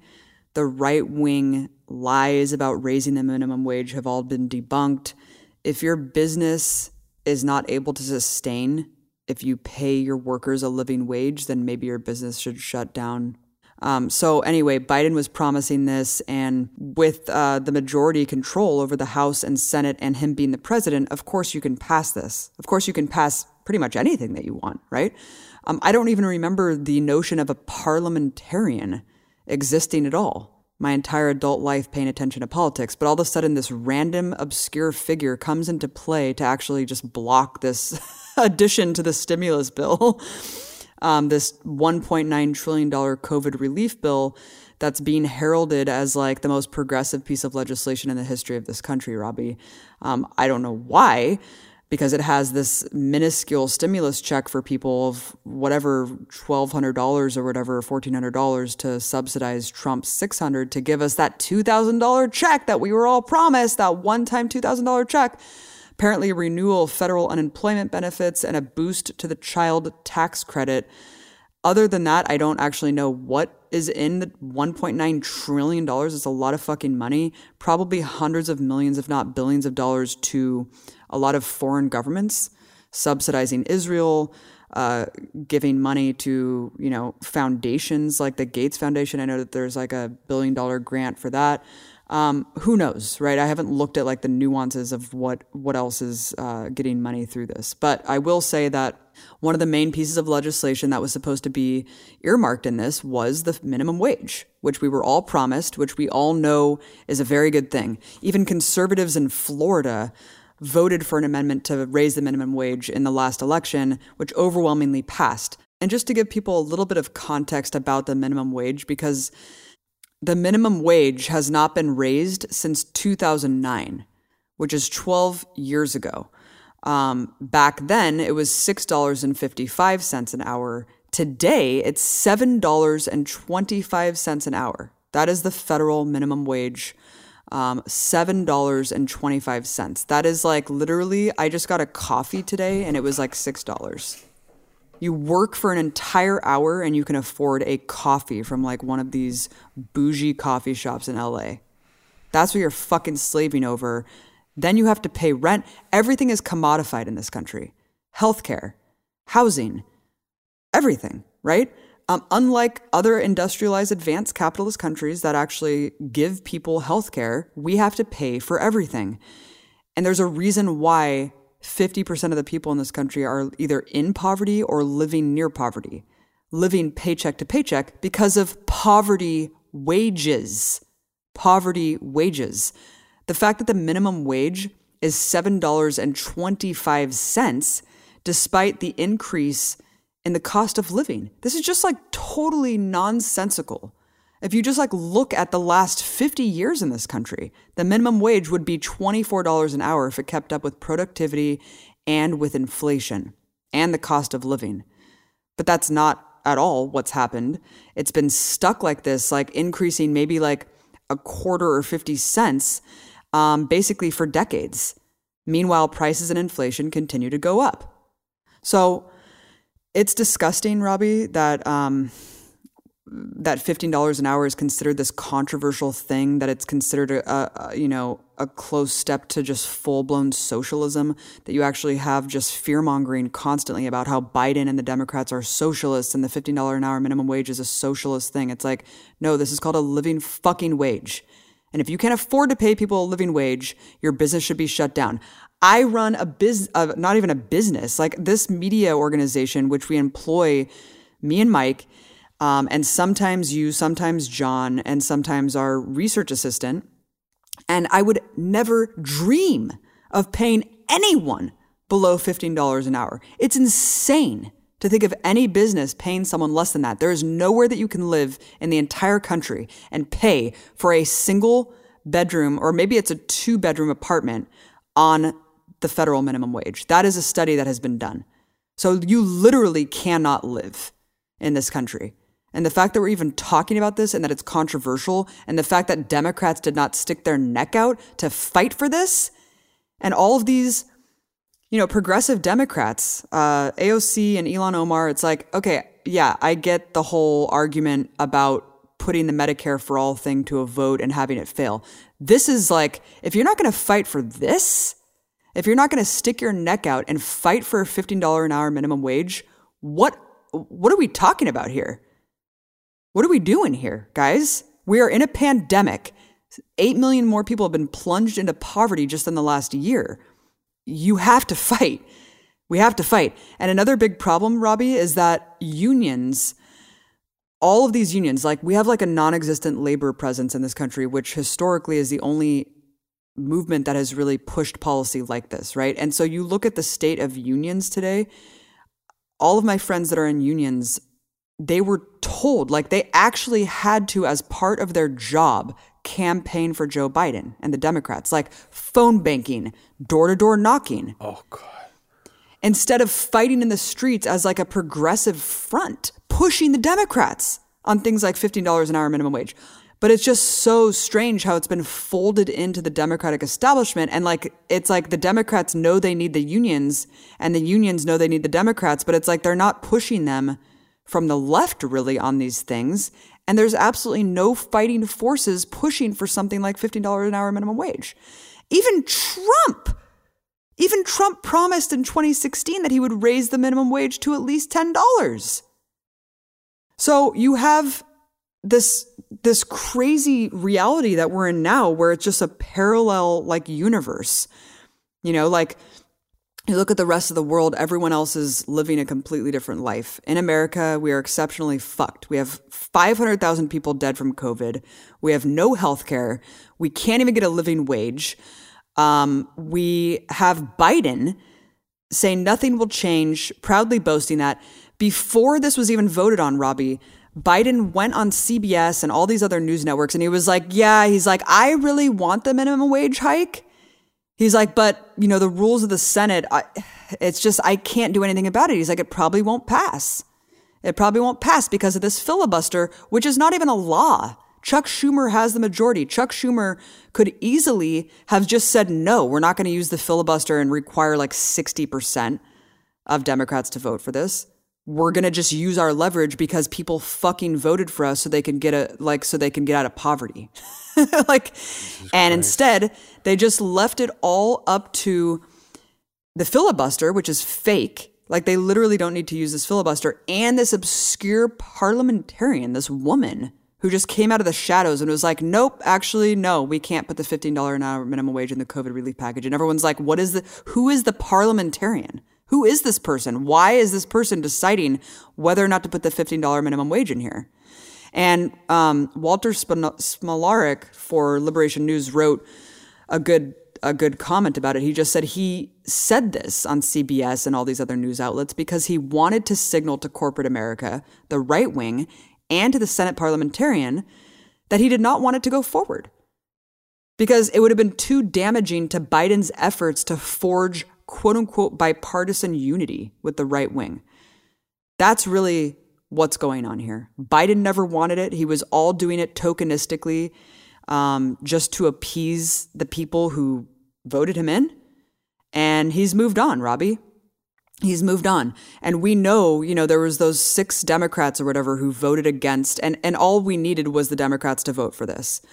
But six Democrats, including like Joe Manchin, someone who's like, oh, he's just a centrist Democrat. It's like, no, centrism almost sounds like good and reasonable. This is a reactionary right wing position. You are voting for po- like to keep people in poverty. Like let's stop calling these people centrists. Someone made that point the other day and I was like that's actually a really good point. Like centrists almost make them sound like reasonable, you know? But one of the six Democrats who voted down the minimum wage, of course, Kyrsten Sinema, someone who was a meme for like 72 hours because of her curtsy and outfit that looked like she was like Alicia Silverstone and clueless, voting down giddily the minimum wage. Um, I think everyone was shocked about her because she just has a really interesting trajectory. I mean, she started off in the Green Party, Ralph Nader's campaign. She even co hosted a radio show with a 9 11 truther during the Iraq War. That's And so now sh- it's just bizarre to see her now. Like, the it's like, Jones dude, effect. what is wrong with you, dude? That's you very, know? very funny. It's weird to see Yeah. that there's people from the truther scene who went to like generic lib and then and then also like generic Trump. Like totally yeah, like I don't even know. I mean, I don't even know what her politics are now, but it's just so disappointing. But also, what's really annoying is people have like you know posed that rhetorically, being like, "Oh, what happened to her?" And then people have used it like, you know, blue check libs and shit are just like, "Oh, well, that just shows you the Green Party is just like ideologically bankrupt and means nothing." It's like, no, that's not what this means at all. like, why would you take that away from this? Because they just want to bash every third party. Right. Only the Dems, dude. The only ones allowed to vote for. Yeah, so that's where we're at, Robbie. Build back better, baby. We did it. We fucking did it, dude. Did you We see built him? back better. Did you see Biden completely flubbed? Um, he was trying to remember Antony Blinken's name. And no. um, Lloyd Austin. Yeah, maybe it was Lloyd Austin, and he. Yeah. It was fucking crazy, actually. That video clip. Not surprised. I mean, Jesus. I mean, you know, he can't even remember his wife's name, so I, I'm not surprised he can't remember Lloyd Austin's name. It really does seem like he has dementia. Whoever it is that lobbies all these Democrats in office, they are they have basically convinced them that this is not the right time or I don't even know. I mean, they're just getting money from these lobbyists, so I don't know what propaganda there is being sold to them, but they they're they're not going to do it. I mean, it's just too it's too much money that these corporations are going to have to spend. I mean, it's going to be Yeah. huge for them. It's going to be a really big deal for them. They control all of Congress and the Senate. So, Yep, yeah. You're right. You're totally right. so that's where we're at, and we can get into you know his big his big war push um, and his big first foreign policy bombing. But um, do you want to talk about this uh, this new app? What is it? An app called Clubhouse? It's just an app for now. Yeah, it's um supposed to be a place where people can have challenging and confrontational conversations in a group, uh, and you're you're supposed to be able to do it just casually over your phone. It's like a audio only group chat where I guess the moderator can choose, or I don't know who decides who gets to talk at once, but I've heard some of them that get pretty chaotic where there is no moderation and people are just talking over each other. But basically, um, it seems to have been become a magnet for uh, sort of the intellectual dark web uh, sort of um, scene. And surprise, surprise. yeah, and it's basically this intellectual dark web stealth neocon virus super spreader app where sort of sketchy, quote, right populist people who are basically just like stealth neocon think tankers, um, academics, and these intellectual dark web celebrities, you know, hang out with sometimes big people like Joe Rogan and Elon Musk come in the rooms. What they do is they just talk a lot about how woke culture is the new fascism. Um, they talk about how bad China is and how America is losing the competition with China. So there's basically just some straight up neocon shit in there. Like I heard a guy who was in a room with Michael Tracey. And Michael Tracey didn't say anything. I just got a notification that Michael Tracey was in a little clubhouse room. So I got in the room to real quick to see what the discussion was about. And it was just like dominated by this dude who just sounded like he was just straight up regurgitating like Robert Kagan's vomit about the liberal order and how we have we should be thankful that we have liberalism in our genetic code as Americans and that it really is America's role to keep up the liberal order and that China is going to win and just all this really generic shit. So I'm thinking, okay, Michael Tracey's just hanging out in these rooms with like straight up neocon think tankers who sound like Robert Kagan. That's not a surprise. Um, but then I've, I, you know, I followed Bari Weiss. But what I found interesting was that Bari Weiss is part of a lot of uh, Zionism um, sort of rooms, or actually, Abby, what's interesting is sort of uh, rooms or group presenting themselves as Zionists who are being oppressed. One in specifically was the Zionist New Congress, which was a group of college students who claim they are being oppressed for being Zionist on college campuses and uh, that one was very fascinating to listen to um, because it was just straight up fucking bullshit like the whole time. I mean, it was you know it was just nonsensical stuff about how someone burned uh, Israeli flag and how um, offended everybody was and how they can never burn a Palestinian flag because they don't have equal rights. like there was shit like that.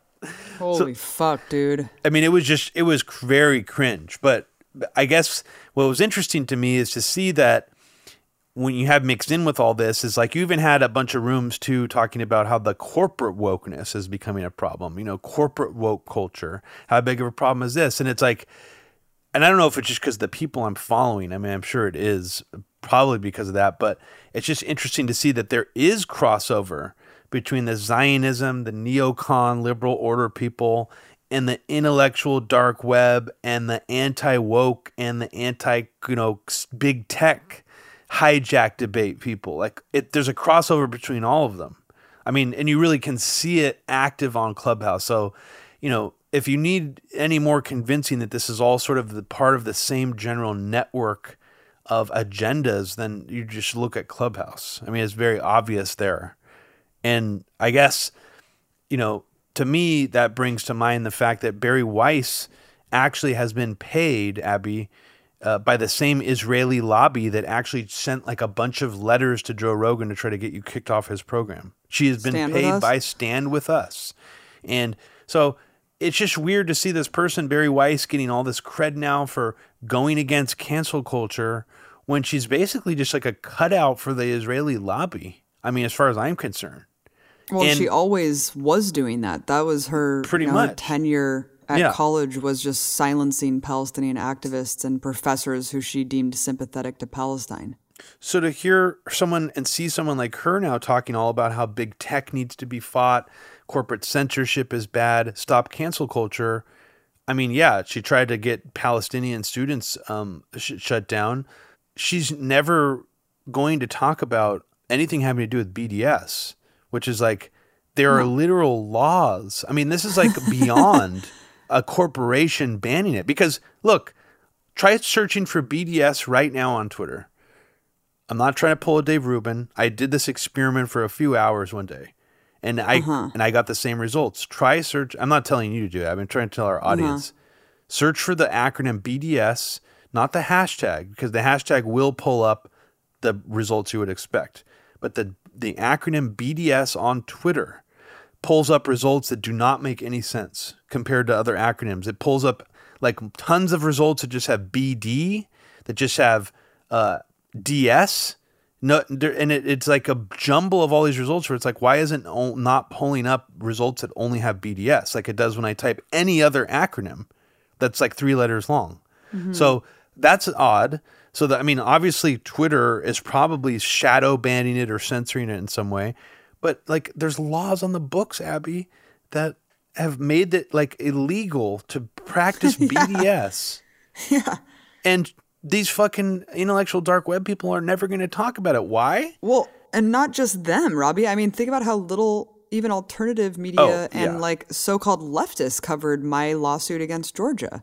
It's like crazy. It's like think about and not to say that you shouldn't have covered Nathan Robinson being fired from The Guardian, the editor of Current Affairs magazine, being fired for The Guardian for making a joke about Israel on Twitter. But it's a little bit different when we're talking about states that have imposed laws Yeah. preventing you from practicing your First Amendment. That is like a whole overarching thing that is just huge, right? A huge monumental thing that needs to be covered. But instead, you have like this obsession with um, like how woke culture is the new fascism, which is just so absurd. It's a total dilution of what fascism means. And it's just like these same people who will who will um, bemoan about how wokeness is fascism will downplay fascism. Like they'll they'll just say like, oh, we're there's no fascist threat, course. um, you know, all of the shit. But then, oh, but liberalism is actually fascism. It's like okay, and th- and there is some truth to the idea that this like big tech Silicon Valley combined with like the Democrats egging on and a lot of liberals encouraging it is does feel fascistic uh, in a different way. Like there is Right. a tr- there is truth to that. So the but it's like they're they're not it, all these people who are doing that, like you said, are downplaying the other form of fascism. They di- they all they did was downplay what happened on January 6th. All they do is downplay QAnon. In fact, all they you know you even see Blue Anon trending now among Jack Posobiec, Ben Shapiro, Candace Owens. You know that was trending uh, a couple years ago, and now it's turned into this way to just erase what QAnon was. It's like, yeah, the Democrats were fucking nuts for pushing RussiaGate, and a bunch of like intelligence uh, people were pushing that too. It was very sus and very fucking crazy.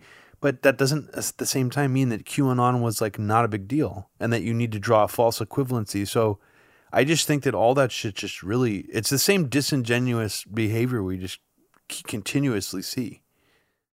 Well, just to give people a little bit more context, this clubhouse thing was just very novel until Elon Musk apparently hosted a room with the Robinhood CEO. So going off of the whole hype about Robinhood with the, you know, allegedly like taking down traders and all that stuff um, with Wall Street for whatever. I, I didn't really follow that very closely, but it just seems like a perfect storm. It's e- like Elon Musk hosting a room with this guy.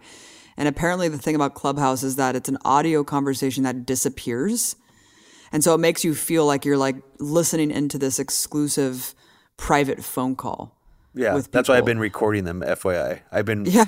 I did a recording. I'll talk about it in a second. But yeah, go ahead. Um, I mean, it honestly just seems boring to me. I don't give a shit what Bari Weiss and Elon Musk have to say in order to like get access to this. I mean, I'm I'm glad that you're recording them because I I appreciate you doing that. But like, I don't want to listen to Bari Weiss talk about um, censorship and stuff. So, I mean, overall, I feel like I'm not surprised at all that these people are in this space. Um, these are the same people who will hijack every new medium because they are, you know, they have this victim complex and this martyrdom where they're like, we've been oppressed, even though they have these giant platforms. You know, like all of these people, like, are boosted by like the most popular accounts. Like Bari Weiss had like a New York Times column. It's just like no one, none of you are oppressed. You know, just because your coworkers didn't like you, like that doesn't make you a victim of like cancel culture. You quit yourself, right? So I'm not, I'm not surprised at all that these people are hijacking this because as long as this tech censorship narrative is going against the quote unquote right wing, they will always be immediately infiltrating these spaces and like claiming them as their own, like Parler, you know, like things that could be actually alternatives to the stifling, increasing censorship across the board that we know is actually bipartisan. But instead, the right wing and these, the IDW has taken it over and made it extremely unappealing for anyone that's not in their mode of thinking. And so whether it's Parler, whether it's Clubhouse, or whether it's singles.tulsi.daverubin.scottadams.net, um, you know, it's all the same. Yeah. And I look to, you know, the people that I see as the most influential. And whatever you think about Barry White, she obviously does seem dumb. Seems like she is getting like scripted talking points, kind of similar to Jamie Kirchick in certain ways. I'm not saying she's purely a appendage of the Israeli lobby necessarily, but it does seem like the intellectual dark web itself was some kind of political op. It, it, it- the appearance makes it seem like it's all these people who are being under all this pressure and scrutiny, and they're all you know under the threat of being canceled. And they're all banding together to fight back. That's the perception, right? But what if? I mean, how do we know that's what it is? I'm it's like, I hate to sound paranoid again, but it's like, I mean, it's fucking, it is sus. How it's basically look at what Clubhouse really is. It's basically almost like a crowdsourced version of a DC think tank culture. What did I just mm-hmm. tell you that it covers? The same mm-hmm. type of shit that boomers were covering about cancel, what you know, PC culture, the Heritage Foundation, all these same think tanks that we heard about that were pushing like social conservatism. It's just a newer generation of people pushing now. And now I guess Clubhouse seems to be like a fragmented little grassroots, so called grassrootsy, crowdsourced version of the DC think tank scene. So now people Yeah, can have really these good- little off the record conversation, these difficult conversations where they basically just spread conservative ideas. Well, it's a really good point. It's almost like making it cool for people to like you don't want to So read lame, a policy prescription from CNAS, right? Yeah. But you you do want to listen into Bari Weiss talking to I don't know Matt Stoller, Eric Yeah, dude. Weinstein about like China and Israel because it makes you feel like you're inside. Uh, doing like inside baseball, but it's like the secret club that's been ostracized by the mainstream, and it's like super like edgy, you know. And it's really not. It's just rebranding the same old neoconservatism that the U.S. empire is peddling to push its agenda. It's like this isn't like cool. it's it's like so beyond not like uh, be, like it's so beyond uncool that it's like it's actually just pathetic and cringe in a way. Like I listened to one, like I followed Matt Stoller and I saw when it like as soon as he, you know he started going into a room, you get notified on your phone, which is convenient. I mean, it sounds mm-hmm. awful. It sounds like hell what I'm describing. Mm-hmm. Just to get notified on your phone when Matt Stoller is talking on Clubhouse. But that's where I was. And I went immediately when I saw it, I went straight into the room. And I was subjected to literally five minutes of some fucking idiot talking about how brave everyone was for joining this conversation today. Like literally, they were. He was patting everybody on the back in a clubhouse channel where there was only like 15 people in the fucking room. I was just like, what the fuck is this shit? These people are like out of control, narcissistic children. The fuck is happening? You know what else is really funny? I was looking this up because I actually didn't know about Clubhouse until you told me about it. And like half the articles I found about it were ding, ding, ding about China, about how Clubhouse is being used by millions of Chinese people because they're trying to get around the the stifling censorship and repression from the Chinese government to talk about the human rights abuses and the Uyghurs and the repression in China, Robbie. So uh, amazingly, China blocked Clubhouse. And how much is that revealing of like this horrible tyrannical society that that suppresses the internet for all its citizens? It's like, okay, wait, but actually let's take a step back and realize that the US government actually banned TikTok or like tried to cancel TikTok because of its extreme paranoia that it was somehow some Chinese spying app. So really, what's the difference? I mean, it is very interesting that you even say that because, yeah, there was a lot of anti China talk just like, when I was casually going around. But like I said, it, you know, it could just be who I followed. hmm Yeah, that's that's interesting. I mean, it's it does seem like there is everything somehow becomes this we're better than China type like training. you know, like we're more free than China. Look how fucking great we are. I mean, the Uyghur thing is just so fascinating because it like really does take the focus away from all the horrible murders that we've done of the middle, you know, in the Middle East for the last 20 years. Gitmos never talked about anymore. Mm-hmm. You know, we still have an illegal gulag that rectally force feeds Muslim inmates who are never going to be released for any, like they're never going to have like a real trial. That's crazy. Oh, oh, guess what? We also have, we now have a gulag in, I, I think it might mm-hmm. be in Iraq or Syria. I'm not exactly sure.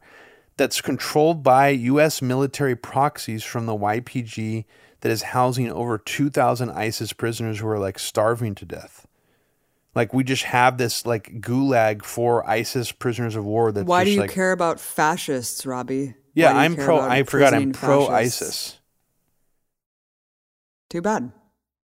Yeah, every all the shit's just designed to just make it seem like it's just China is, is the one mistreating Muslims and we need to talk all about this.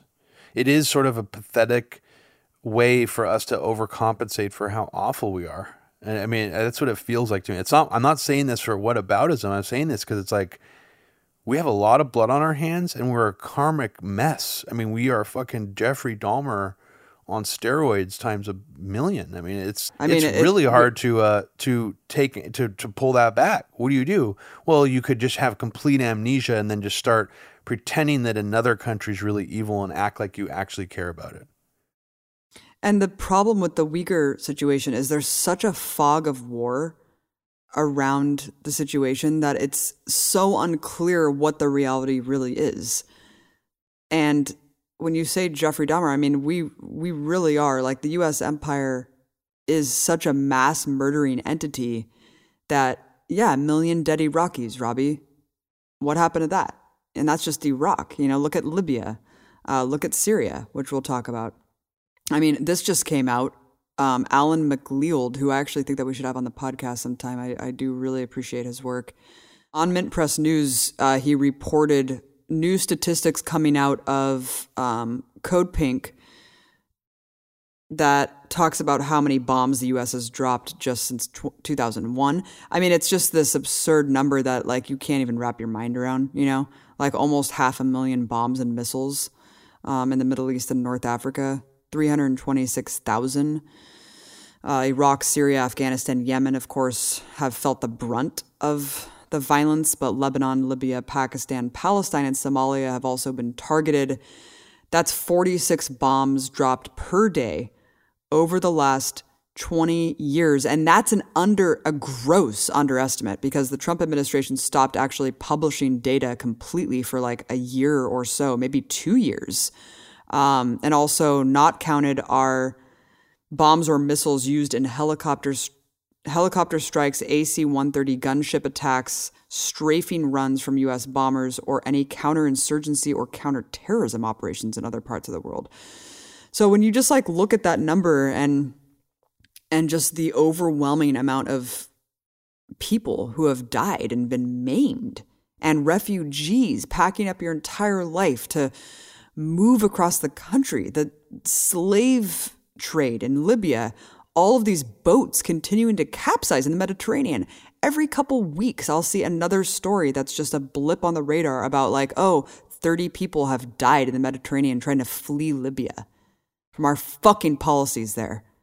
So, yes, ill treatment of Muslims, of course, is horrible. I don't know what's going on. You know, all I know is that my government is a mass murdering entity that is responsible for subjugating and oppressing tens of millions of people around the world and has the blood of millions of people on its hands. And it has not been held accountable for any of it.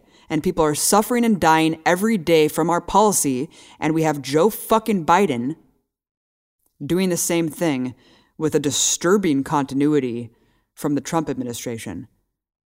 absolutely disturbing. And what's interesting too is that they're even going against the WHO in terms of their investigation into the origins of the virus, which is kind of a continuity with the Trump administration as well, because it's not like it, it's just it's eerie to me um, that they're doing that, and I think that the combination, Abby, of the fact that everyone just automatically assumes this came that COVID nineteen came from China, and the fact that now they're resurrecting the Uyghur thing, it, it, the combination of the two is, is sort of almost like it's already gotten into the wider left's head already. You know, even libertarians' heads. You know, people who would normally their instinct naturally would be to not go after a foreign country, but I think it's just already dug too deep.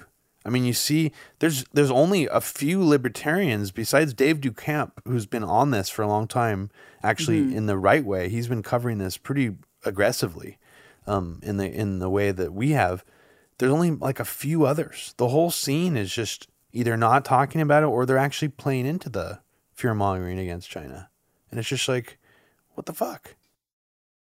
Yeah, it's like a knee jerk response to just be like, well, China must be bad in some regard, even though you're, you know, culturally, politically ignorant of, of really what China is and what it does. And I will be the first to say that I am too ignorant about what China's doing to comment on it.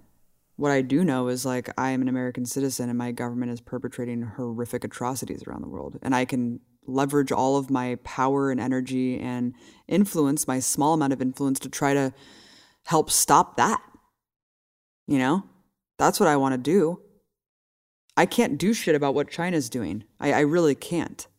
Wait, you mean Abby? If you, uh, when your child grows up, if your child grew up in this era, you would not be telling them to go on TikTok and at NBA games to hold up a sign and saying to protect the Uyghurs while doing like a hair tutorial on TikTok. I mean, Uh, can you imagine how anybody fell for that shit? Like, clearly, a bunch of teen, random teenage kids were not deciding to talk about the Uyghurs on TikTok. What the fuck was that fucking? Yeah, like high school cheerleaders. That shit was so fake. Like, who the fuck put that shit together? Like, I want to know the. My name is Bala. Abed.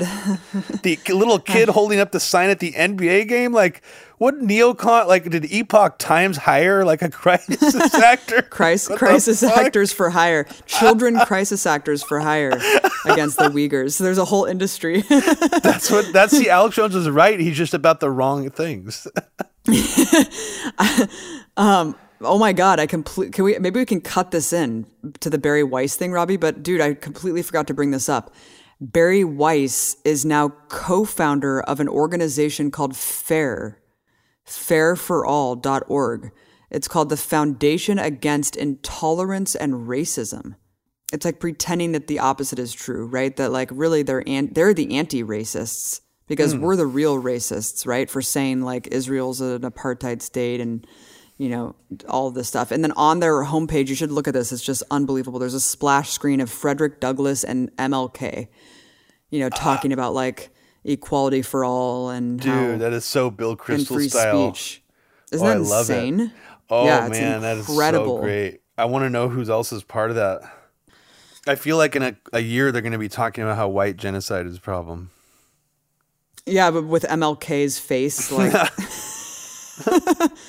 White, yeah. So that's MLK it's just like was super tricky, you know. Jesus were you gonna Christ. I was gonna say I was gonna say headline MLK was not a white genocide denier. Why are you? Yeah, the way that they're able to cloak all of this crazy stuff into like progressivism is super interesting. You know, oh, it's so very, interesting. very, very interesting. That's the new way, man. I mean, look at what Tulsi was able to do. Everyone thought she was, you know, the most anti-war candidate. She's just spouting off like neocon rhetoric like half the time she talks. this is like weirder than that, though. To me, Oh, it is. Like, well, I mean, it is, but it's part of the same. I feel like that's Yeah. like the direction everything feels like it's going in. That's why I'm like so fixated on all this shit, like Tucker Mm-hmm. and this stuff, like because this feels like it really is changing the framing of the debate at large in our world. Like it's like just really like taking up a lot of energy. Well, let's wrap it up by uh, talking about what Biden did uh, a couple weeks ago, which is strike Syria. I mean, he was barely in office a month, and he had already authorized his first military strike uh, in flagrant violation of not only U.S. law because there was no congressional approval, but also like uh, international law, of course, because you're violating Syria's sovereignty. It has to be mentioned also that the U.S. is already occupying large swaths of Syrian soil to harness the oil, right? Oil operations and um, oil fields there. In one fell swoop, Biden attacked three countries at once Syria, Iraq, and Iran. So not only did he bomb Syria, you know, but it wasn't bombing Syrian forces or the Assad government like Trump did. Trump was the first person to actually target Syrian forces. No, Biden attacked quote unquote Iran backed militias. Robbie, Iran backed militias. Where have we heard that before? I mean, the first time, I mean, I don't know what you're referring to, but the first time I heard it was probably in articles written by Josh Rogin and Eli Lake um, when they were trying to go after the Obama administration for apparently being in bed with Iran, for somehow collaborating with these mm, quote unquote Iranian backed militias in Iraq uh, against ISIS. Now, where, what were you referring to? I mean, through the Iraq war, they were always trying to delegitimize the Iraqi resistance by calling them Iran backed, no matter who they were. That's true. Yeah, that is true. but the the phrasing of us fighting Iranian backed militias like on the ground in Iraq um, like in this second wave you know like in this in this new sort of war against ISIS or whatever uh, I feel like Obama's administration didn't refer like there was no official wording from Obama's administration about them fighting those people or that they didn't claim any of the people that they were fighting were Iranian backed. Now, this seems to be a actual rhetorical shift from the Obama era in the sense that there is official language now coming out of the Biden administration saying uh, that this was Iranian backed. Here's the official um, message. It says, at President Biden's direction, U.S. military forces earlier this evening conducted airstrikes against infrastructure utilized by Iranian backed militant groups in eastern Syria. So that's, I mean, that, to me, that's a really bad sign because that's sort of picking up where the Trump administration pivoted things rhetorically. They made this about some kind of proxy war against Iran, you know, in this war against ISIS in Syria um, or or Iraq. So I don't know. It just to me, it's really worrisome. Of course, this is an eerie redux of what Trump did that led us to the precipice of war with Iran. Because all of this happened after missiles targeted a base in Iraq from Iraqi militants that actually killed a private contractor. This is the exact same thing that happened almost one year ago. Um, that you know Trump retaliated with bombing, I don't know, like a dozen sites in Syria and Iraq as a retali- as retaliation for the private contractor death. Which, by the way, why the fuck are there? Pro- why are we still in Iraq? Okay, that aside. Then those people stormed the embassy, and it was such a PR disaster that Trump then decided to commit an egregious war crime by blowing up a top general in the Iranian army as he was entering Baghdad for peace negotiations. So it's super creepy. If you look at what Biden said about General Soleimani's assassination a year ago, he totally agreed with like everything that Trump did. It was just bad strategic timing, Tulsi style. Oh no, strategically this was bad because we didn't have any um, game plan about what to do after Soleimani died. It's like, wait a minute, really? Like, so that wasn't bad? like, like this wasn't a bad maneuver that Trump actually just blew up a general in the Iranian army? Like, Biden pretty much agreed with that, right? He just felt like um, Trump should have had something planned for whatever was next. And that was a really bad sign because all of the Democrats, alongside the corporate owned media, dutifully repeated the claim Iran backed militia. Even Democracy Fucking Now just published a headline Iran backed militia. There is no evidence that these militias or even militants, I mean, this is basically imperialist code for Iraqis that oppose the ongoing US occupation of their country. Even the New York Times, the most dutiful stenographer, um, you know, mouthpiece of the Pentagon, even admitted below a headline saying Iran backed militia, they even said that there is no evidence that links this group to Iran. Wow, little is known about the group. They said, quote, little is known about the group, including whether it is backed by Iran, end quote. That's All right. so interesting. Yeah. I mean, it's just, it's just unbelievable. That's it's so- unbelievable. That's so weird because right after that happened, was that that was after or sorry, that was before that video came out of all those missiles apparently hitting that US military base in Iraq, right? Did you see I that? didn't, I, I didn't see the video of it. I don't, know, if came out if it before or happened after. before or after that, but it it was just the timing of that was really weird. Almost like they like let this base get hit by all these missiles, and then they said they were from like an Iranian missile battery, and like yeah, it just it, it just was very odd. It's like why would Iran be egging on some kind of attack on the U.S. military in Iraq like that? Like right after Biden gets in. You know, like why would No. they do that? And then everybody's like, the narrative, I guess, that like, oh, they're testing Biden to see like how strong or Oh, weak he's going to be. It's like, what the fuck, dude? Oh, this is just really dude. sus. please. The United States bears any and all responsibility for any attack on its bases, which is completely an inevitability. Because when you are occupying a country and when you have been bombing it for three decades straight, and you've essentially committed genocide, Not only the million dead, but the 500,000 children, the sanctions in the 90s. The there's so many war crimes upon war crimes upon war crimes, and then you're still occupying this fucking country and you take away the agency of Iraqis who are angry and shooting missiles at bases and calling everything Iranian backed and that they're all being puppeted by Iran. It's insane. And then you risk an increase of, of basically war. You're escalating war tensions with three countries simultaneously within your first month in office. I mean, it's just, it's beyond the pale, Robbie. well, it is, and I think it's it's Mm-hmm. almost Iran from Iran's side. They're probably just like, why is the U.S. You know, why would they do this? Like, we were hoping that we can have sort of like a new, Right. like a reset or something.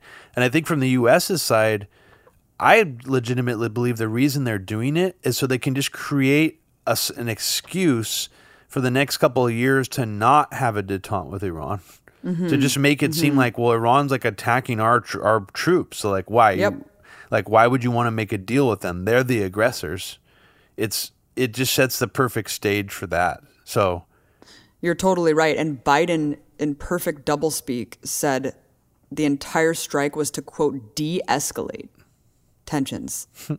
de escalate tensions. I mean, just imagine. Imagine having the audacity to say that. Meanwhile, Iran is just like, wait a minute, are we are you gonna lift the sanctions ever? like, are we ever going to engage in any sort of diplomacy?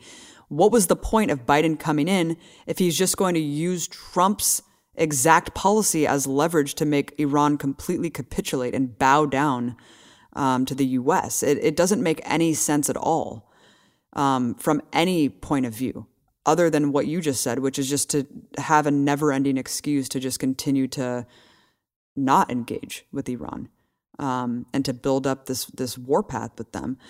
So it's just really disgusting. And then, you know, there was a few dissenters in Congress saying, like, you know, oddly enough, Tim Kaine tried to p- propose some sort of legislation or something to prevent Biden from acting unilaterally without congressional approval to bomb another country.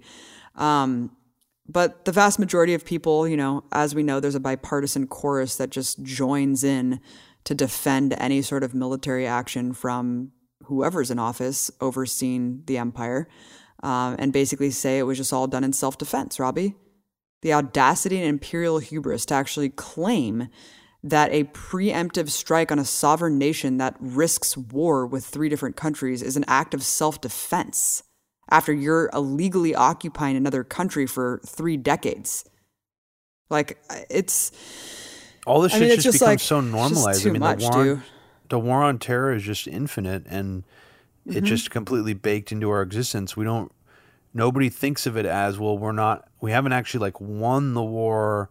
It's one thing to like occupy a country, and then eventually like win over the government, and then like leave. But it's not like it's not the same as like you know in the same way we're occupying Japan or Germany where we give their government you know somewhat relative uh, p- perception of autonomy this is different where we're actually occupying it in an, like an active war zone still and we've been doing it for like a really long time like almost 20 years. I mean it's just like it's it is very Yeah. disturbing. I just don't think people really think about it that way. They just think well yeah we're being attacked. It's like no that we're attacking them. Like we shouldn't be there.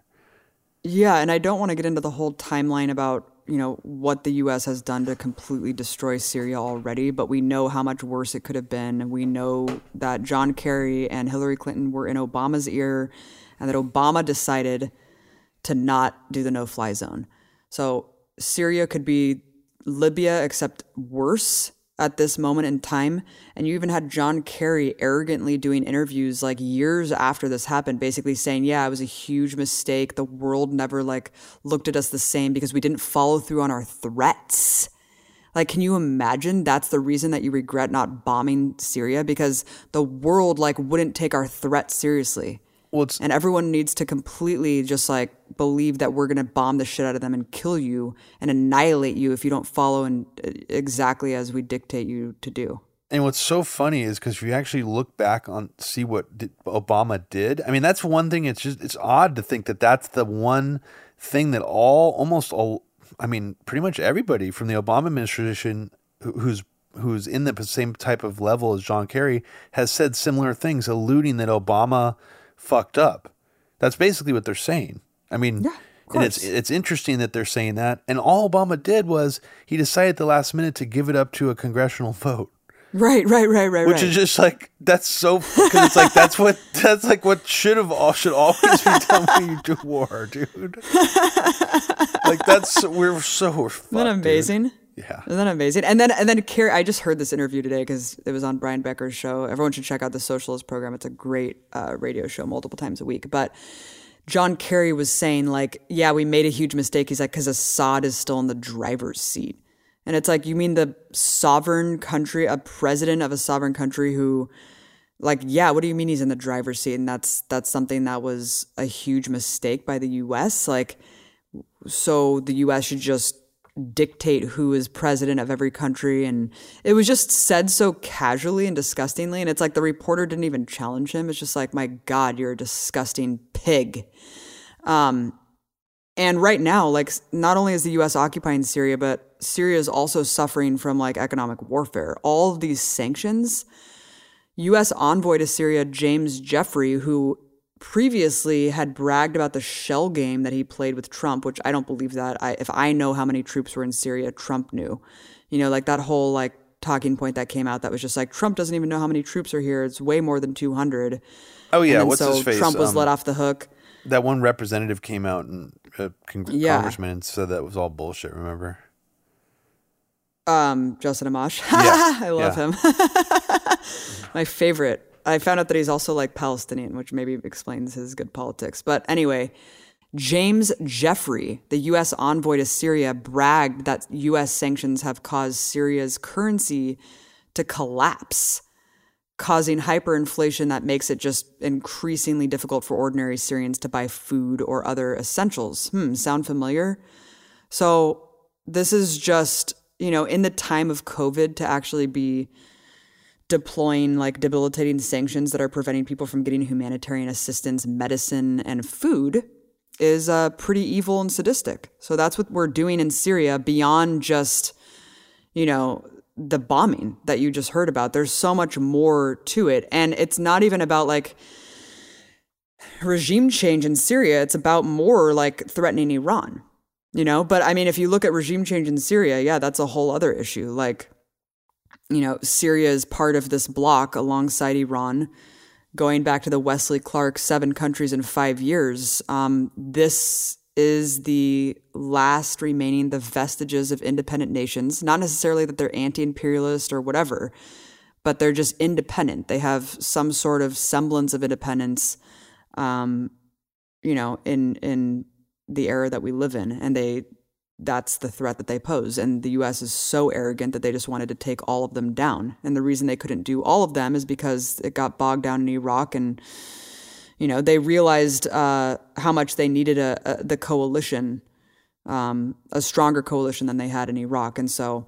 Um, that's that's the importance of NATO reasserting these junior collaborators, the NATO alliance, and that's you know going back to like why Trump was so dangerous um, in their eyes because he was isolating the U.S. from partners that could help really carry out and bring to fruition the last bits of uh, U.S. imperialism to knock down these these remaining states that are uh, still a thorn in its side. Yeah, and I mean, I think it's one way to describe it is that they're just not; these countries are not under the U.S. sphere of influence. Right. Russia is obviously much closer to Syria than we are. Yeah, it's just weird that all this comes down to is the U.S.'s uh, global imperial hegemonic agenda. Yes. Why are we always discussing countries doing bad things that are somehow fall outside the U.S. sphere of influence that the U.S. has like long needed to like get out of the way? It's just so funny that that's always how it turns out. Yeah, if you look at like Africa, holy shit, dude, it is so goddamn obvious. I mean, first of all, like the generations and centuries of just racism against black people, like for some reason people just never talk about what's going on in Africa or what the US is doing there. But like that's a whole other can of worms that once you like really look at what what governments the US is supporting and what rebel groups are we training and stuff, it's like unreal I mean, it just blows up the entire hypocritical notion of like human rights and democracy around the world. It's just like it's it's laughable. It is completely laughable. I mean, Uganda is like a perfect example. There was just like dozens of unarmed protesters that were massacred trying to protest a fraudulent election, and the U.S. just you know has staunch support for that government, and we didn't even hear a peep about it in the corporate media. And it's like, I mean, imagine that happening in Syria or Venezuela or whatever, you know. We have to wonder Um, too with all these news networks and have all these international resources where they have to, branches in all these different countries and different translators and different camera people they can bring out. Like Vice seemingly has resources in every country. Why aren't they covering something like this? Well, it's because all the international stuff you've seen them covering before was probably just like driven by like think tanks or fucking foundations and all these people who are like part of the ruling class or like the even some people from like intelligence and US government. So it's like I mean when you see Pierre Omidyar the Omidyar group, for example, fighting they're doing like a conference on how to fight against big tech. It's like he's a fucking PayPal oligarch. what are you talking about? It's insane, dude. It's just I mean, yeah, yeah. Greenwald's association with Intercept has really like uh, the gloves were completely off, and no one ever covered what Omidyar's role is and for, was like, and Mark all of Ames and this Yasha stuff. It's just unbelievable. Yeah, it's a. But Robbie, you know, it could have been so much worse what Biden did, but we're so lucky. We're so lucky to have Biden who really cares about civilians. He cares about women and children, and he's just like a good guy because he called off a second strike, Robbie, because he saw women and children were there. And I completely believe this uncritically um, because an anonymous Biden official leaked it to the press. And, you know, I just take that at face value. And I'm just so happy that we have Biden because people could have died, Robbie, that, that weren't terrorists. And I'm just really happy Biden saved children's lives. so fucking ridiculously dumb. It's so dumb. Yeah. I mean, I I saw some crazy like anarcho antifa style like takes about it, saying that like if you sympathize with this like fascist militia being killed, you are like a fascist, and it was like, what the fuck is happening? This is Wait, so uh, did they get direct proof? Were they like on the No, ground dude. and they actually like saw who died? And Abby, yeah. We got we had troops on the ground. We have we got YPG Antifa on the ground sending intelligence back. It's all good. What trash, dude. Every single target murdered in Syria that's on the other side of a bullet from any of those groups, the YPG, any of those dudes, is ISIS.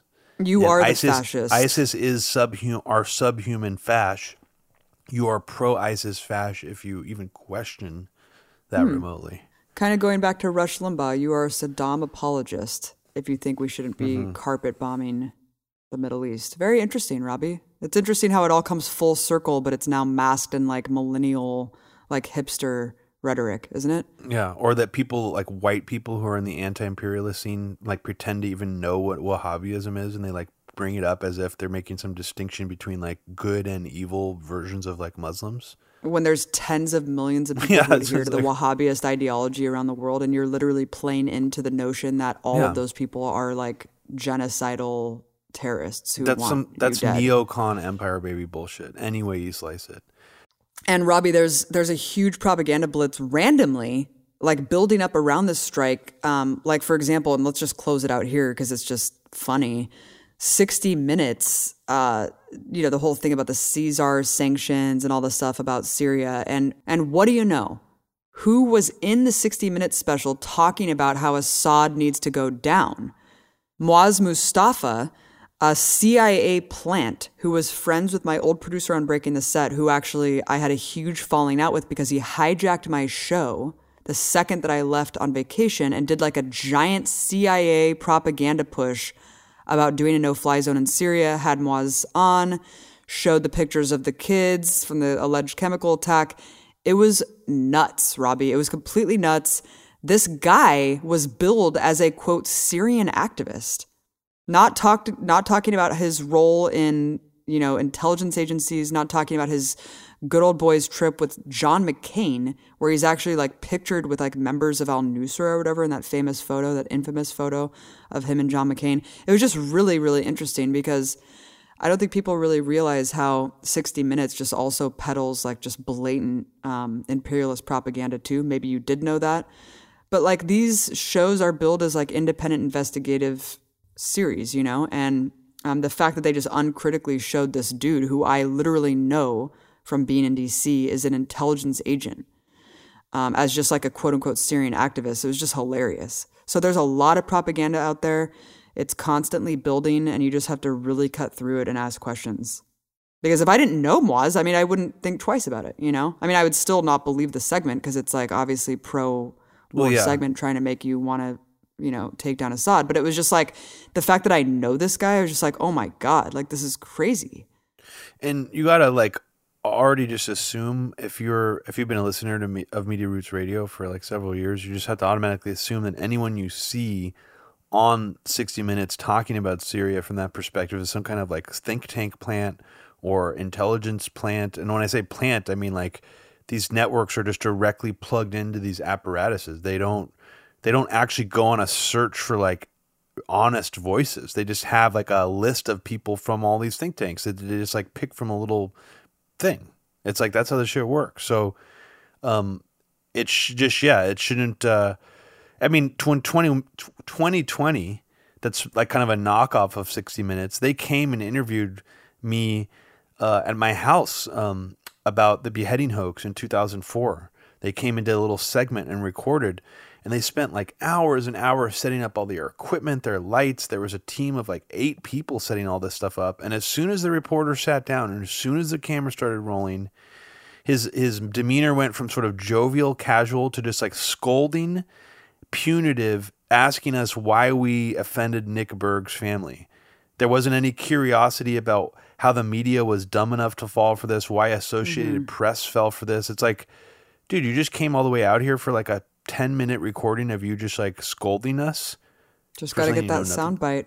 And it's Yeah, just, gotta it's like, it really did seem like they, the guy was almost just like told by like the FBI to like just come and like make us like, like treat us like shit. No, seriously was, felt like that.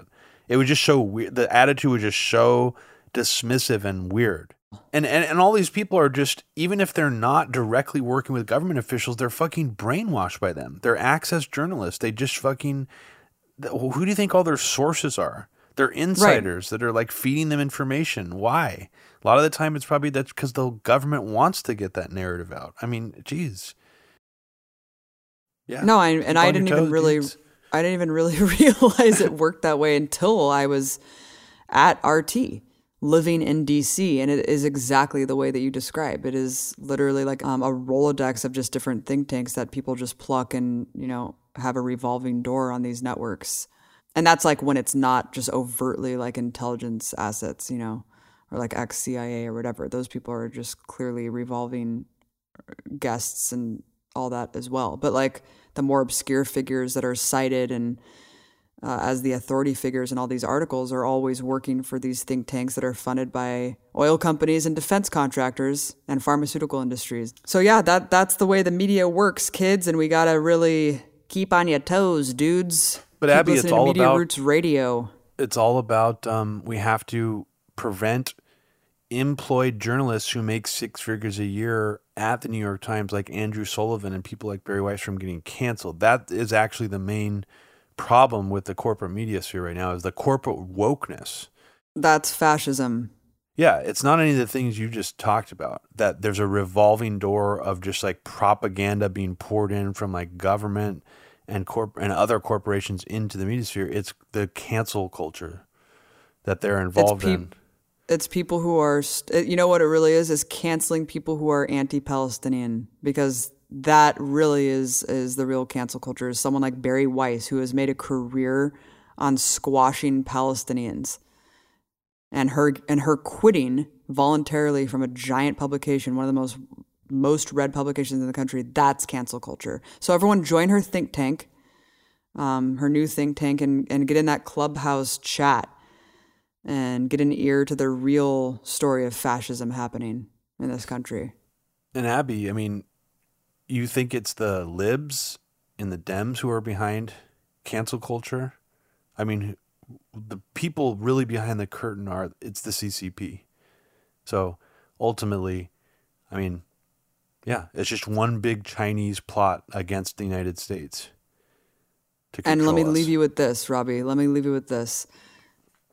Liberal blue checks Amy Siskind on Twitter after Biden bombed Syria.